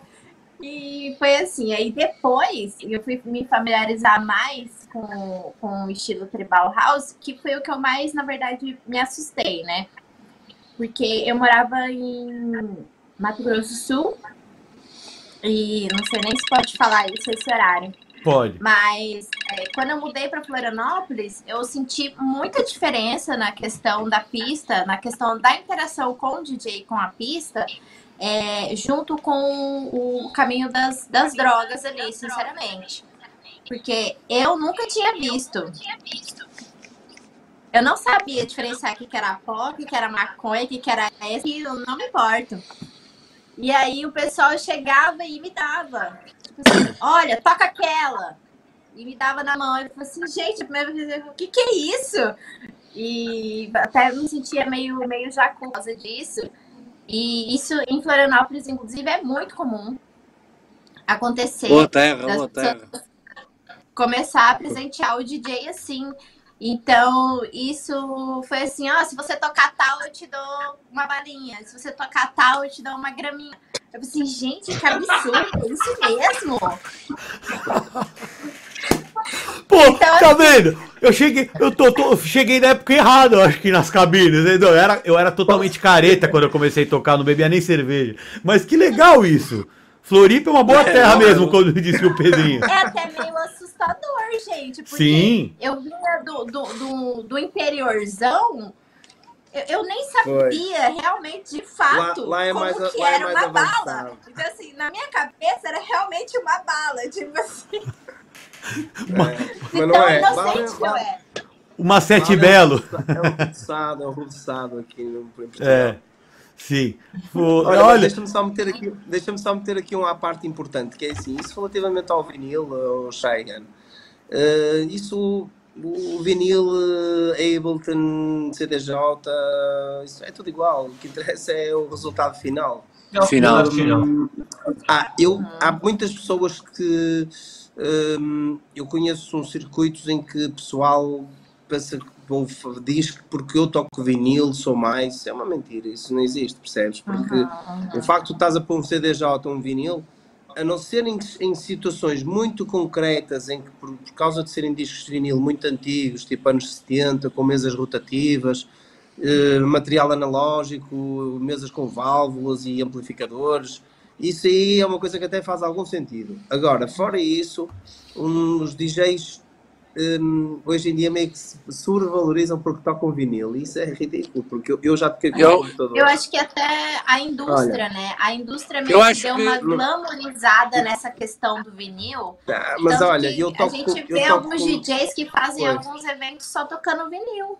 É, mas é assim, eu, eu toco com quatro, quatro vinis e isso não faz de mim mais que ninguém, percebes? Eu, eu toco com quatro pratos, já fiz vários sets de quatro pratos e sempre a trocar discos, sempre a trocar discos sem parar e entretanto deixei de fazer e não volto a fazer só porque acho que é bonito, percebes? Eu, olha, eu já não tocava um set com vinil há dois ou três anos e agora na quarentena fiz um set normal, CDJs, mas pus um prato e toquei com, meti discos pelo meio e reparei que as pessoas diziam, olha, a tocar vinil e tal Virou cult, né? É normal. Eu, eu, é, mas não, mas não faz sentido, não é? Ninguém é mais que ninguém por tocar discos, percebes? Isso é. é o, que interessa é. o, é o, o que interessa é o resultado final. Isso, resultado mas final, é a minha ideia de dizer. Eu acho. A indústria, na verdade. Peraí, deixa o Pedrinho falar que ele tá tentando falar, peraí. Pedrinho, diga lá. Eu, eu sem querer ferir suscetibilidades, mas acho que eu também toco vinil e, e aconteceu-me isso exatamente com o link disse num, num, streaming que fiz durante a quarentena. Eu acho que muita gente que, que, se, que, que diz isso, que, que, quem é que toca vinil é que é, muitos desses são uns, um bocado uns frustrados e uns agarrados ao passado. Porque se a cena evoluiu, se a cena evoluiu, temos, temos que evoluir. Temos que evoluir. É sim, mas não, mas ou são, ou, são, ou são agarrados ao passado, ou são pessoas que estão, vivem, nunca passaram pelo passado e acham que é muito cool, uma coisa que para nós era a coisa mais básica do mundo, porque, porque quando nós. Eu, eu toquei, eu toquei. Com, é, exatamente. Quando eu comecei, eu, durante, eu, eu fui dos últimos a deixar o, o vinil não, de, de, de tocar. Eu, eu, eu deixei de tocar mesmo discos, acho que foi lá para 2013, 2014 já toda a gente tocava com sistemas digitais e eu ainda andava com malas às costas, a partir umas costas, não é? Que eram pesadas. E, e, e, e, depois, quando eu mudei para o digital, foi porque estava à procura de outras coisas e isso não melhorou nem piorou o meu DJing. O meu DJing é o mesmo. Exatamente. Eu vou, eu vou, eu vou te dizer da minha, da minha experiência pessoal, da minha experiência pessoal, eu também comecei pelo vinil. Em casa só tenho dois pratos e um CDJ antigo para ouvir umas coisas antigas que tem para ali. Uh, se for preciso tocar só com 2x1s e com um computador, também toco. Também é igual. Não, no Gremlin toco com 4 CDJs no uso computador. Epá, é, é, vai, dar, vai dar a mesma merda. Se tu me perguntares assim, epá, consigo exprimir mais aquilo que eu faço, tocar com, com 2x1s. Epá, consigo. É muito mais fácil do que tocar com 4 pratos. Vamos a falar disso. Mas o que interessa Sim. é Também teve aquela, aquela briga iniciante. A briga iniciante do pessoal que ainda tava usando o CD e o pessoal que levava o pendrive. Quem tava com um monte de CD ficava bravo. Mas isso, mas isso, mas isso ainda, é- isso ainda, mas olha, isso ainda faz menos sentido, porque é assim, um CD e uma pen é exatamente a mesma coisa. É isso. É assim, um CD e uma pen, tu quando, eu costumo dizer aos meus alunos, quando nós estamos a falar do que é que é áudio, áudio digital e áudio, e áudio analógico, um CD, quando Sim, tu compras sim. um CD, um CD não tem música, ele tem dados lá dentro. Ele tem zeros e uns, que são dados e que são convertidos posteriormente num sinal analógico de música. Ou seja, uma, introduzires uma pen no CDJ ou introduzires um CD no CDJ é exatamente a mesma coisa, não tem diferença absolutamente nenhuma. Isso, isso não, tem, não faz sentido nenhum, não é? Só é a mesma coisa. É uma vez, em, em- ainda em Florianópolis, eu fui tocar no, numa festa, no encerramento do festival, antes de ir embora para Portugal. E tinha um amigo meu que, que inclusive, a gente andou muito tempo junto, a gente separou e aí voltamos. E a gente, no fim, foi o headline dessa festa. E aí ele chegou para tocar com um monte de CDzinho. E eu cheguei lá com meu pendrivezinho. E aí, é, quando eu vi ele colocar o CDzinho numa CDJ 2000 Nexus, eu quase escorreu uma lágrima, assim. E eu, e eu falei assim, nossa, mas esse equipamento tem, tem tanta evolução, tem tanta coisa boa para você fazer com ele, que não compensa mais você colocar uma- um CD. E ele Mas lá, a- não, mas eu sou um das Eu- antigas, eu sou... Aí eu falei assim, não, não vou isso, discutir, não, porque... é assim, olha, mas tem, tem uma certa, a única lógica que tem, porque eu já toquei com mala de CDs mesmo, a única lógica que tem é quando tu estás muito habituado a tratar, a tratar os teus CDs como se fossem discos de vinil, naquela transição, tu já sabes, olhas para o CD e já sabes que músicas é que estão lá. Sabes? Quando só tens, por exemplo, cinco músicas no CD, isso é. Eu tenho os meus CDs ainda de tocar e são assim: você olha para ele e consegue se lembrar mais rápido o que é que tem do que olhar para uma lista. Quando você olha para uma lista, não é tão claro como quando você tem os CDs na mão. Isso é, posso dizer que tem uma certa. E eu tenho amigos meus que são teimosos e continuam a tocar assim porque estão muito agarrados a esse sistema. Olha, lá está, é isso. Ó. Você olha, vê as cores, Ah já. Nossa, eu já tive dessa, gente. é, este tem Eu a- também. é? Mas temos, temos, temos que marcar um, um programa para discutir é isso. e. Está áudio. Vai ser desde MP3, CDs de áudio. Olha, temos que, discutir, temos que discutir noutro programa isso e o 5, o 5 é sempre um motivo de muita discórdia. Não, mas você sabe, tem um amigo meu que é é um DJ também muito das antigas. meia-noite. É. Tem um amigo meu que ele, é, que ele é muito das antigas também, que é o Alex Ray Hunt. Inclusive tem uma música que tá lá no Spotify que eu produzi junto com ele, que é de House. Ele é um cara muito, muito das antigas mesmo. Ele é muito conhecido no Brasil. É a voz padrão, foi por muito tempo, não sei se ainda é, da Kiss FM. Ele é um cara que também é locutor, ele é produtor. Eu, eu tive um grupo de Rap 94 que a gente gravou o primeiro disco na. A, a produção foi no estúdio dele. Ele foi DJ do Love Story por muito tempo. Ele é aquela voz do Love Story. Lo, lo, lo, lo, Love Story, a casa de todas, as casas. É o Alex Hunt, que é o. Aquela voz é do Alex Ray Hunt. Esse brotherzaço meu, ele tem uma frase. E assim. inclusive, o dia que eu fui no Love Story, ô boate louca. Sim, é boate divertido mais aquilo. É divertido aquilo. É. Então, assim, o Hunt. O Hunt começou lá com o Silvio Miller, com os caras no vinil. Eles eram três DJs com vinil na época. Era o Silvio Miller, ele e o, e o, e o, o Celcinho do Bolsi, que eu acabei de falar dele aqui agora, que ficava nas gravadoras. Era um, era, chamava Two Junks. E, mas eram os três caras com seis pratos fazendo performance ao vivo em um cara. Não, ele cantava. E aí acho que era o Celcinho. É muito antigo, estou falando ali, começo dos anos 90, final dos 80. Então o cara começou no vinil, ele é muito conhecido pela performance e tudo mais. E ele tem uma frase que eu acho ótima, ele fala assim: "Não é o equipamento que faz o DJ. Você pode tocar com Foi. CDJ, com computador, com vinil, não é isso que vai fazer você ser DJ ou não. Tem cara que toca com, com pendrive muito melhor. O que que adianta o cara chegar lá com um monte de disco de vinil, tocar com a cabeça baixa, não olhar a pista e não fazer a pista acontecer? Então, um beijão pro, Ale, pro Rei Hunt, que é um cara das antigas que tem essa história. Mas Fala. agora quando você quando, quando, quando, a Shai, quando a Shai falou no, naquelas bootlegs eletrónicas famosas, eh, remixes, não é? Lembrei-me logo do Love Story, que lá é o sítio onde passa esse tipo de música, passa músicas famosas, mas inclusive eu nem falei, né? eletrónicas das boas. É isso mesmo. E a Anne Cos, que é uma DJ que também é brasileira, tá morando aqui em Portugal, uma querida que um dia vai participar com a gente aqui. Ela falou que o que ela que o que a Chay comentou eram os bootlegs que rolavam ali no, no auge, no é isso mesmo. E aí a gente tem mais participação aqui, ó, o Vitor fala- falou que em 90 gravava os sons da rádio em cassetes, pegava dois rádios e mixava as músicas dos sets gravados em cassete. Eu também comecei tocando em cassete. Ah, o Paulo Jorge está falando evolução, e ele tem razão, porque escritor hoje em dia não quer escrever mais em máquina de escrever. Os caras escrevem em computador. Pode ter um ou outro aí que fala, ah, eu gosto do cheiro da máquina de escrever, mas na hora de editar o livro você não vai editar na máquina de escrever, né? Não é isso?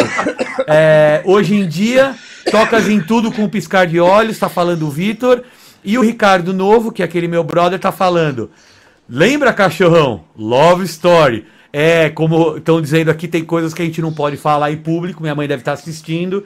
Então as histórias do Love Story ficam no Love Story. Tá bom, cachorrão? É por aí, tá? Eu tenho uma filha, entendeu? Ela não precisa saber tudo que eu já fiz também, né? Vamos lá, vamos lá. Eu tenho que fingir que eu sou um bom moço de vez em quando. Mas ainda, Gente, ainda, desculpa, mas eu vou ter que ir. Tem uma E, pessoa pois. aqui em casa que está com Covid e eu preciso alimentar ela, que ela já mandou aqui que tá com fome e eu vou lá levar comida pra ela. Boa sorte. Então tá tá bom, boa lá. sorte. estás melhor. Obrigada, É. gente. Tchau. Adeus, foi um prazer. Prazer, beijão. Tchau. É, o Pedrinho queria falar alguma coisa? Fala aí, Pedrinho, enquanto eu configuro aqui a nossa câmera para 4. Vou tirar Tá. essa cara dela aí, Estava eu, perdida. a di- estava eu a dizer que ainda há muita gente que toca de, de CD. Ainda faz agora, fez agora um ano, vai fazer este fim de semana. Eu tive, eu tive o meu aniversário na Pedra do Couto, estive aí tocar a Marica Roça e ela ainda toca de, de CDs. Mas, mas, assim, mas o CD com o CD com com a música mesmo, não que nem eu, por exemplo, que eu ali por 2004, 2005, continuei tocando com CD, mas eu já, já usava o Cerato. Então era o CD, mas não era bem o CD, né? CD, CD, CD, CD. Time code. Tu usavas o time-code. Sim, Ela usa- porque- usa- Nunca usei meu timecode de CDs, meu. Nunca. Nossa, usei tanto. Time code. CD, time code vinil, time code pen, é tudo, é tudo time code. Sim. Vol- vol- Depois o que interessa é o aparelho. Voltando agora outra vez à loja do do, do, do, do irmão do, do Link, o primeira vez que eu tive contacto com o Final Cut também foi lá. Final Scratch. E eu, eu lembro-me agora do Final Cut, tá mesmo assim, do Final Scratch, comprei um ao irmão do Link. Já vão. Nossa, Foi, o a primeiro, primeira foi, o, foi o primeiro, Era- foi o primeiro sistema time code que saiu. Sim, sim, eu lembro que aquela caixinha redondinha, né? Isso. Não, acho que ainda era Dava, quadrado. dava, primeira- dava, dava problemas como o cara. Não, acho a- a- o primeiro, o primeiro Scratch, o, é, o primeiro acho que era redondinha, não era? Meio Era, estranhinha. era mesmo. Era, era, era. era. Com, Ó, eu- com, os Tanto dava, com as fichinhas RCA Tanto- lá enfiadas É. no, em cima. tanto dava problema que eu dá a impressão que comprei e vendi. Ó, vou- é, eu, tô, eu tô aqui perdendo, é, um pouco perdido aqui, porque eu tô reconfigurando as câmeras para quatro pessoas, mas eu queria saber, tá, Pedrinho, a gente teve um programa aqui que a gente só falou das coisas legais que acon- aconteceram na pista com a gente e das roubadas. Sabe aquela, o cara não te paga, você não tem grana para voltar? Conta aí uma história Sim, sim. engraçada e uma história legal da pista pra gente. A gente quer saber essas coisas. São essas histórias que nos interessam. Eu tenho, tenho, tenho várias peripécias. Pá, posso uma, uma que eu me lembro, porque eu para além de. Claro, a música com que me identifico mais é a música mais eletrónica, mais house, tech, tech house. Mas eu também faço umas festas para um amigo meu e que toco um bocado tudo. E uma festa que, que tive uma peripécia engraçada foi na final do Euro, quando fomos campeões da Europa. Não sei se o Link tiveste nos aliados, Link. Tive. Pronto, eu é que estava a pôr música. Ah, então eu estou a sabia. pôr música. Claro que ali era aquela pimbalhada toda, pá, era, era Claro. o que tinha que ser, era o, era o, Tem que ser. o, Mo- o Money, o Money. Era, era, era na parte de baixo, na parte da, da Praça da Liberdade, não é? Sim, nós Na parte- inicialmente. Na parte de baixo da, da, da avenida. Sim, sim, a cabine estava Eu em estive mesmo ao lado desse palco, por acaso que eu estava a ver Pronto. o jogo no base, o base é mesmo ali ao lado. Sim, sim, pronto. E eu eu estava a tocar e estavam lá uns gajos dos Super Dragões. Mano, eu estava a tocar, até convidei umas amigas minhas que tinham uma dupla DJ para, fazer ali, que eu estava a tocar há muitas horas, para tocar um, um bocado comigo. E não é que os gajos Super Dragões sobem para o palco e eu, pá, Avenida dos Aliados, completamente à pinha, mas nunca tive tanta gente na minha vida à, à minha frente. Pois, estavam lá para 60 gajos- pessoas. Pá, aquilo está pior que São João. Aquilo está pior que São João. E os gajos sobem para o palco e eu, a minha coragem, parei a música. meu. Parei a música nos aliados. E o gajo, ó DJ, mete música. Só meu, queres música, vai para baixo que as pessoas também querem. E o gajo não tem mais nada. Saca da camisa, passa para o amigo. Eu disse, "Ui, já vou levar aqui um enxerto. Eu na altura ainda tocava, tocava com o tracta. A minha coisa foi, peguei no meu disco, peguei no meu disco externo, meti ao bolso. E peguei no computador e disse, primeiro bem vai tombar com o computador no focinho. Os outros depois, pá, a minha sorte foi que não sei se Mas conheces o olha, Cali. isso tinha- isso tinha-se de fazer como, como diz o, o grande Kim Barreiros, que ele é que tem razão. Quando acontece uma situação dessas, o melhor é pôr a música mais alta ainda e, e ignorar. Opa, O Kim, Barre... o Kim Barreiros costuma dizer que às vezes quando começam a andar à porrada lá em frente ao, ao palco, Ao quando palco. ele está a tocar, nunca se desliga a música. Tocas mais alto e mais de força, que é para as pessoas se distraírem e a situação acabar. Tá, mas Kim- ele estava ali, Acho que o grande Kim tem muito ano disto. já, já o contratei muitas vezes, já o contratei muitas vezes. E... Mas pronto, mas a cena foi, opá, ali foi uma situação mesmo. A minha sorte foi que, não sei se conheces o Cali. Conheces o Link, o Cali? Não estou a ver Ele quem está é. ligado. Pronto, Ah, sim, está sim, eu já sei quem é, já sei. O, Pronto, o Cali do, do Rui Moreira e dos, e dos Sim, Dragões. sim, pronto. Sim, e sim, ele, sim. ele costumamos, ele- nós trabalhámos muito com ele. A minha sorte foi que ele subiu ao palco nesse momento e ele dá-se bem também com esse pessoal e lá os Claro. acalmou. Mas Eu aí fiz olha, eu- eu fiz festas- olhar olha, para a fiz- polícia. Diz, diz, diz, Eu diz. fiz uma festa com o Cali e com o falecido Aurélio em 2003 ou 2004 no MP3, meu. Lembras do MP3? Isso foi depois era o Voice. Onde era o Voice. Voice. Isso foi há muito tempo com o Cali, imagina. E também fui às finais do Porto com o Cali também. Agora não me estava a lembrar dele. É. É. Olha, Pá, meus esse- queridos. E outra, outra situação. Querias, querias mais uma situação, não era? Não, não, é que assim, é, o papo tá muito bom, mas ó, já, a gente tá uma hora e meia aqui, o Estamos link a já tem que ir embora. tá- É, hoje É, o é, papo tem- foi muito tranquilo. Pedrinho, vamos fazer o seguinte. Eu vou pedir então pra você já se despedir. Eu tô colocando aí a rede social do Pedrinho. É, segue o cara lá no Instagram. O som do cara é legal. Eu vi várias fotos, é muito bom. Eu já tô seguindo lá. Pedrinho acompanha a gente desde o começo. Pedrinho, já fica o convite pra você vir um outro dia, porque a gente Sim, começa a falar história, história não, não para nunca mais, né? Não para nada. E a gente aqui já, né? Pra quem tá no Brasil, agora ainda é cedinho, mas aqui a gente já é quase meia-noite.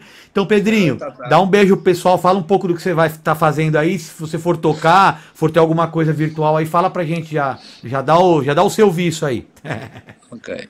Pronto, olha, primeiramente agradecer a todos pelo convite, desejar um bom ano, pá, projetos para o futuro, tenho andado aqui a investir em novas, novas ideias, porque prevejo, como o Link já disse aqui, prevejo que isto esteja para breve arrancar, estou a preparar muitos conteúdos, porque penso também que uma pessoa tem que inovar e apresentar alguma coisa nova para além da música, porque a música tanto posso ser eu a pôr como o Link, como o Mauro, como o Dex, mas agora apresentar algo mais para, para poder haver eh, contratações. Pá, e estamos aqui prontos para, para a retoma e. E torcer que e- chegue sim, logo. sim. É, quando tiver, quando tiver que ser. Quando tiver Vai que ser. ser. É Falta isso. pouco. Falta pouco. Falta Link, pouco. aproveita você então, que é o nosso otimista de plantão. Apesar que eu tô Isso com você é- nessa, é- justíssimo. Não, Você vai tocar, você vai tocar no fim de semana agora no festival, que eu já tô ligado. Já. Conta pra nós. já publiquei ali no ali no aqui na- no chat do, do, do nosso vídeo de hoje. Eu este fim de semana vou tocar no Tecno Club, no, que é o- supostamente o maior tecno, maior clube eh, eletrónico virtual do mundo, não é? Eh, Quem é que vai tocar? Vai tocar eh, Ben Sims, The Advent, Tony Humphries, Fixen, Submerge, Pushman, Apple, Dextro, são aquilo vão ser, vão ser três dias seguidos com oito pistas. Eu vou tocar na pista Cian. Não confundi Cian com azul. Sim. É. Então nessa, nessa pista. Não, não, isso é porque há uma, há uma, há uma, há uma pista azul e há uma pista Cian. É que o azul vai, vai, vai magenta também. Você só faz o azul se misturar o seu com magenta. Sei lá, meu. Não Eu sei, eu, eu fiz publici- eu fiz design publicitário e tal. Eu entendo das misturas de cores. Então, a minha Semica. pista é, a, a minha pista é pista primárias e não sei o quê, mas... É SMIC, SMIC, SMIC. É. É, só o Cian neste caso. É. Uh, SMIC é no Brasil, nós aqui dizemos CMI, mas uh, à parte. Uh, pronto, vai ser, vou tocar aí no sábado, no dia 9, vai ser mesmo fixe. Gravei já a sessão toda, foi gravada nos nossos estúdios novos aqui na Soundbooking no Porto, com um sistema de três câmaras, com passa a publicidade, está espetacular aquilo. Um, isso vai ser no sábado e podem ir a www.tecno-club.net e comprar uma entrada, porque isto não é grátis, este clube. Este clube paga-se, acho que são 3 euros, e pelos 3 euros podem andar lá pelas pistas todas a ver estes nomes todos que eu falei, que são Ben Sims, Tony Humphries, já vês, não é? É, é um cartaz, um cartaz de luz, para mim é um privilégio estar no meio destes nomes todos grandes. E pronto, e basicamente é isso. Fora isso, estamos a trabalhar aí na retoma e a trabalhar na empresa e nos cursos e na- nos audiovisuais e no, tudo, tudo normal. Estamos É trabalhando enquanto Olha, não voltamos em força. O Vitor tá dizendo aqui que quer ver a gente tocar em streaming. Ó, Vitor, a gente já teve uma Vamos ideia aqui. isso. Nós vamos fazer aí um festivalzinho do E-Music pelo mundo. Aí a gente põe todos os DJs pra tocar. Eu tô vendo aí a tecnologia pra ver como é que a gente não tá podendo se Não, não, encontrar. não, isso temos que fazer, temos que fazer nos meus estúdios. Então, não é? mas por exemplo, a Chay tá em Londres. Fa- A Chay tá em Londres. Apanha, um avião e vem ao Porto. Sim, é- mas, a, não, mas é que a gente pode, a gente tá pensando em fazer aí um, um evento misto, meio, meio presencial, meio digital, que aí os ser. DJs do Brasil tocam também. Então a gente tá Pode ser. A, a, ideia é boa, a gente já tá pensando nela, só tem que acertar algumas coisas de tecnologia e tudo mais, tá bom, Vitor? Bom, então faltou o nosso querido Dex. Conta aí pra gente, como é que estão as coisas, o que, que você tem de. Tem algum projetinho? Eu vi que também vai ter alguma coisa de festival por aí rolando, né? Não é bem, bem, bem festival, Epá, estamos, estamos a fazer aquilo, aquilo que podemos, pronto, através da, da Plastic Galaxy vamos começar a fazer umas showcases no Clube. O Clube é, li- é literalmente um clube, agora tem que ser com lugares sentados, Ah, mesmo um pequeno em Alcântara, ah, E ainda, Ah, ainda é do Vlá, ainda é do Vlá isso? do Velay e do Ferro, sim, Exato. Ainda, ainda é dos dois. Vamos começar a fazer lá, agora esta quinta-feira temos o Paulo Moreno. Ahm, pronto, e daí vamos ver como é que corre, para ver se depois pronto, vão rodando os artistas da Classic Galaxy, eventualmente eu vou acabar por ir lá também. Um, epá, tivemos, lançámos, pronto, lançámos aqui o, o anual de 2020, não é? 70 músicas do nosso catálogo, ou 65, qualquer coisa assim. Cada um de nós, os cinco, fez um mix e está tá aí disponível também, é só ver nas minhas redes sociais. Está lá, está lá menções às duas coisas. E pronto, olha. Ahm, quero dizer também ao link, epá, já começo a acreditar um bocadinho mais naquilo que tu dizias. Tem que ser, pá, tem que ser. Estão a começar É a o- andar, o para poder do mais. É o merda. poder do pensamento positivo é muito importante, meu. Temos que, temos que pensar positivo. Eu ainda agora eu tenho um amigo, eu tenho um amigo meu que ainda é mais otimista que eu e diz que diz que supostamente já começamos a trabalhar a partir de, de abril. Olha, posso dizer uma coisa. Nós tínhamos o primeiro encontro anual da Soundbooking marcado para este sábado no Art Club e cancelamos, porque cancelamos não, adiamos para 6 de fevereiro. Falar nisso, o pessoal ainda nem sabe, mas eu vou anunciar amanhã, que é dia 6 de fevereiro, que é uma história de técnicos de som, com concertos, com calibração de sistemas de som e, e essas coisas todas. Uh, e nós adiamos para dia 6 de setembro, de, de, setembro não, de fevereiro, e hoje à tarde ligou-me a, a, diretora do Art Club a dizer que afinal que ainda podíamos fazer porque afinal as medidas não são assim tão duras, ou seja, no próximo sábado já não vão haver aqueles confinamentos malucos à tarde, já podíamos trabalhar. Uh, não há problema. É, não o Porto vai sair, o Porto vai sair. É, o Porto vai sair. Não, não há problema, é assim, pouco a pouco, pouco a pouco, isto vai começar a melhorar agora rapidamente e pá, eu só vejo coisas boas, agora pior, pior é impossível. Não, não, não. É, eu, eu também concordo contigo e acho que, acho que o pior, acho que já passámos um pouco, até porque eh, a parte pior foi nós conseguirmos adaptar à realidade que estava a acontecer. Eh, e agora já, epá, ok, começamos a fazer uma festa, à, começa a tocar às 8 da noite e acaba às 10 e meia. Ok, eu às 10 e meia, se calhar, antigamente ainda estava aqui em casa, ali deitado no sofá, a pensar que horas é que me ia levantar para chegar à meia-noite, à meia-noite e meia ao canal para tocar. E acho que foi mais essa transição de nós nos habituarmos também àquilo que podemos ou não fazer, porque não podemos fazer muita coisa que fazíamos, mas hum, ah, pronto, eu também acho que também já começo a ver as coisas, já começo a ver um bocadinho a luz ali com o Link View e também acho que rapidamente isto vai, vai melhorar. Não sim, digo sim. que seja já bem meses, mas, mas vai começar gradualmente uh, quanto, acho quanto mais conseguimos ter pessoas também uh, vacinadas, que as medidas vão, vão se levantar um pouco. Pá, clubes noturnos de certeza absoluta vão ser os últimos a poderem, a poderem abrir, pá, mas que comecem a abrir as coisas. É porque, isso. Porque está toda a gente a precisar. É isso. Bom, é, eu queria dizer que eu fiz hoje o meu terceiro teste de Covid. Enfiar aquele. Até pro meu nariz aquele negócio é grande, eu vou te falar. Se, senti que meu nariz foi violado hoje, mas eu tô free Covid, pelo menos por hoje. Eu também acho. A gente começa a ser vacinado aí, a gente, né, que não tem nenhuma comorbidade, que é mais jovenzinho, lá para abril. Eu acho que o nosso verão tá salvo. Eu acho. Então, vamos torcer para isso. Queria mandar um beijo para todo mundo que está acompanhando a gente até agora. A gente se estendeu hoje, porque o papo é bom, vai rendendo, a gente vai falando. Agradecer uhum. o Pedrinho que, que veio aqui, participou com a gente. Lembrando vocês que, que, a gente tem lá o canal da Twitch, está aqui no, na, na, publicação, tem o canal do YouTube. Veja qual é a plataforma que você gosta mais. A gente vai sempre transmitir para todas elas. É, tô devendo, mas agora eu vou ter um tempinho, eu vou fazer o canal de cortes do, do nosso podcast. e é isso, é só seguir a gente nas mídias sociais. Semana que vem tem mais, a gente tá tentando uma surpresinha aí pra semana que vem. Então talvez amanhã depois a gente já, já divulgue. Vai e é isso. É só isso. Eu só queria então mandar um beijo para todo mundo. Achar que já teve que ir embora. É, e até semana que vem, terça-feira, 19 horas, horário do Brasil, 20 horas, horário Isso, um abraço. aqui de Portugal. Um abraço. A gente volta então com o E-Music pelo mundo, tá bom? Então, até semana que vem.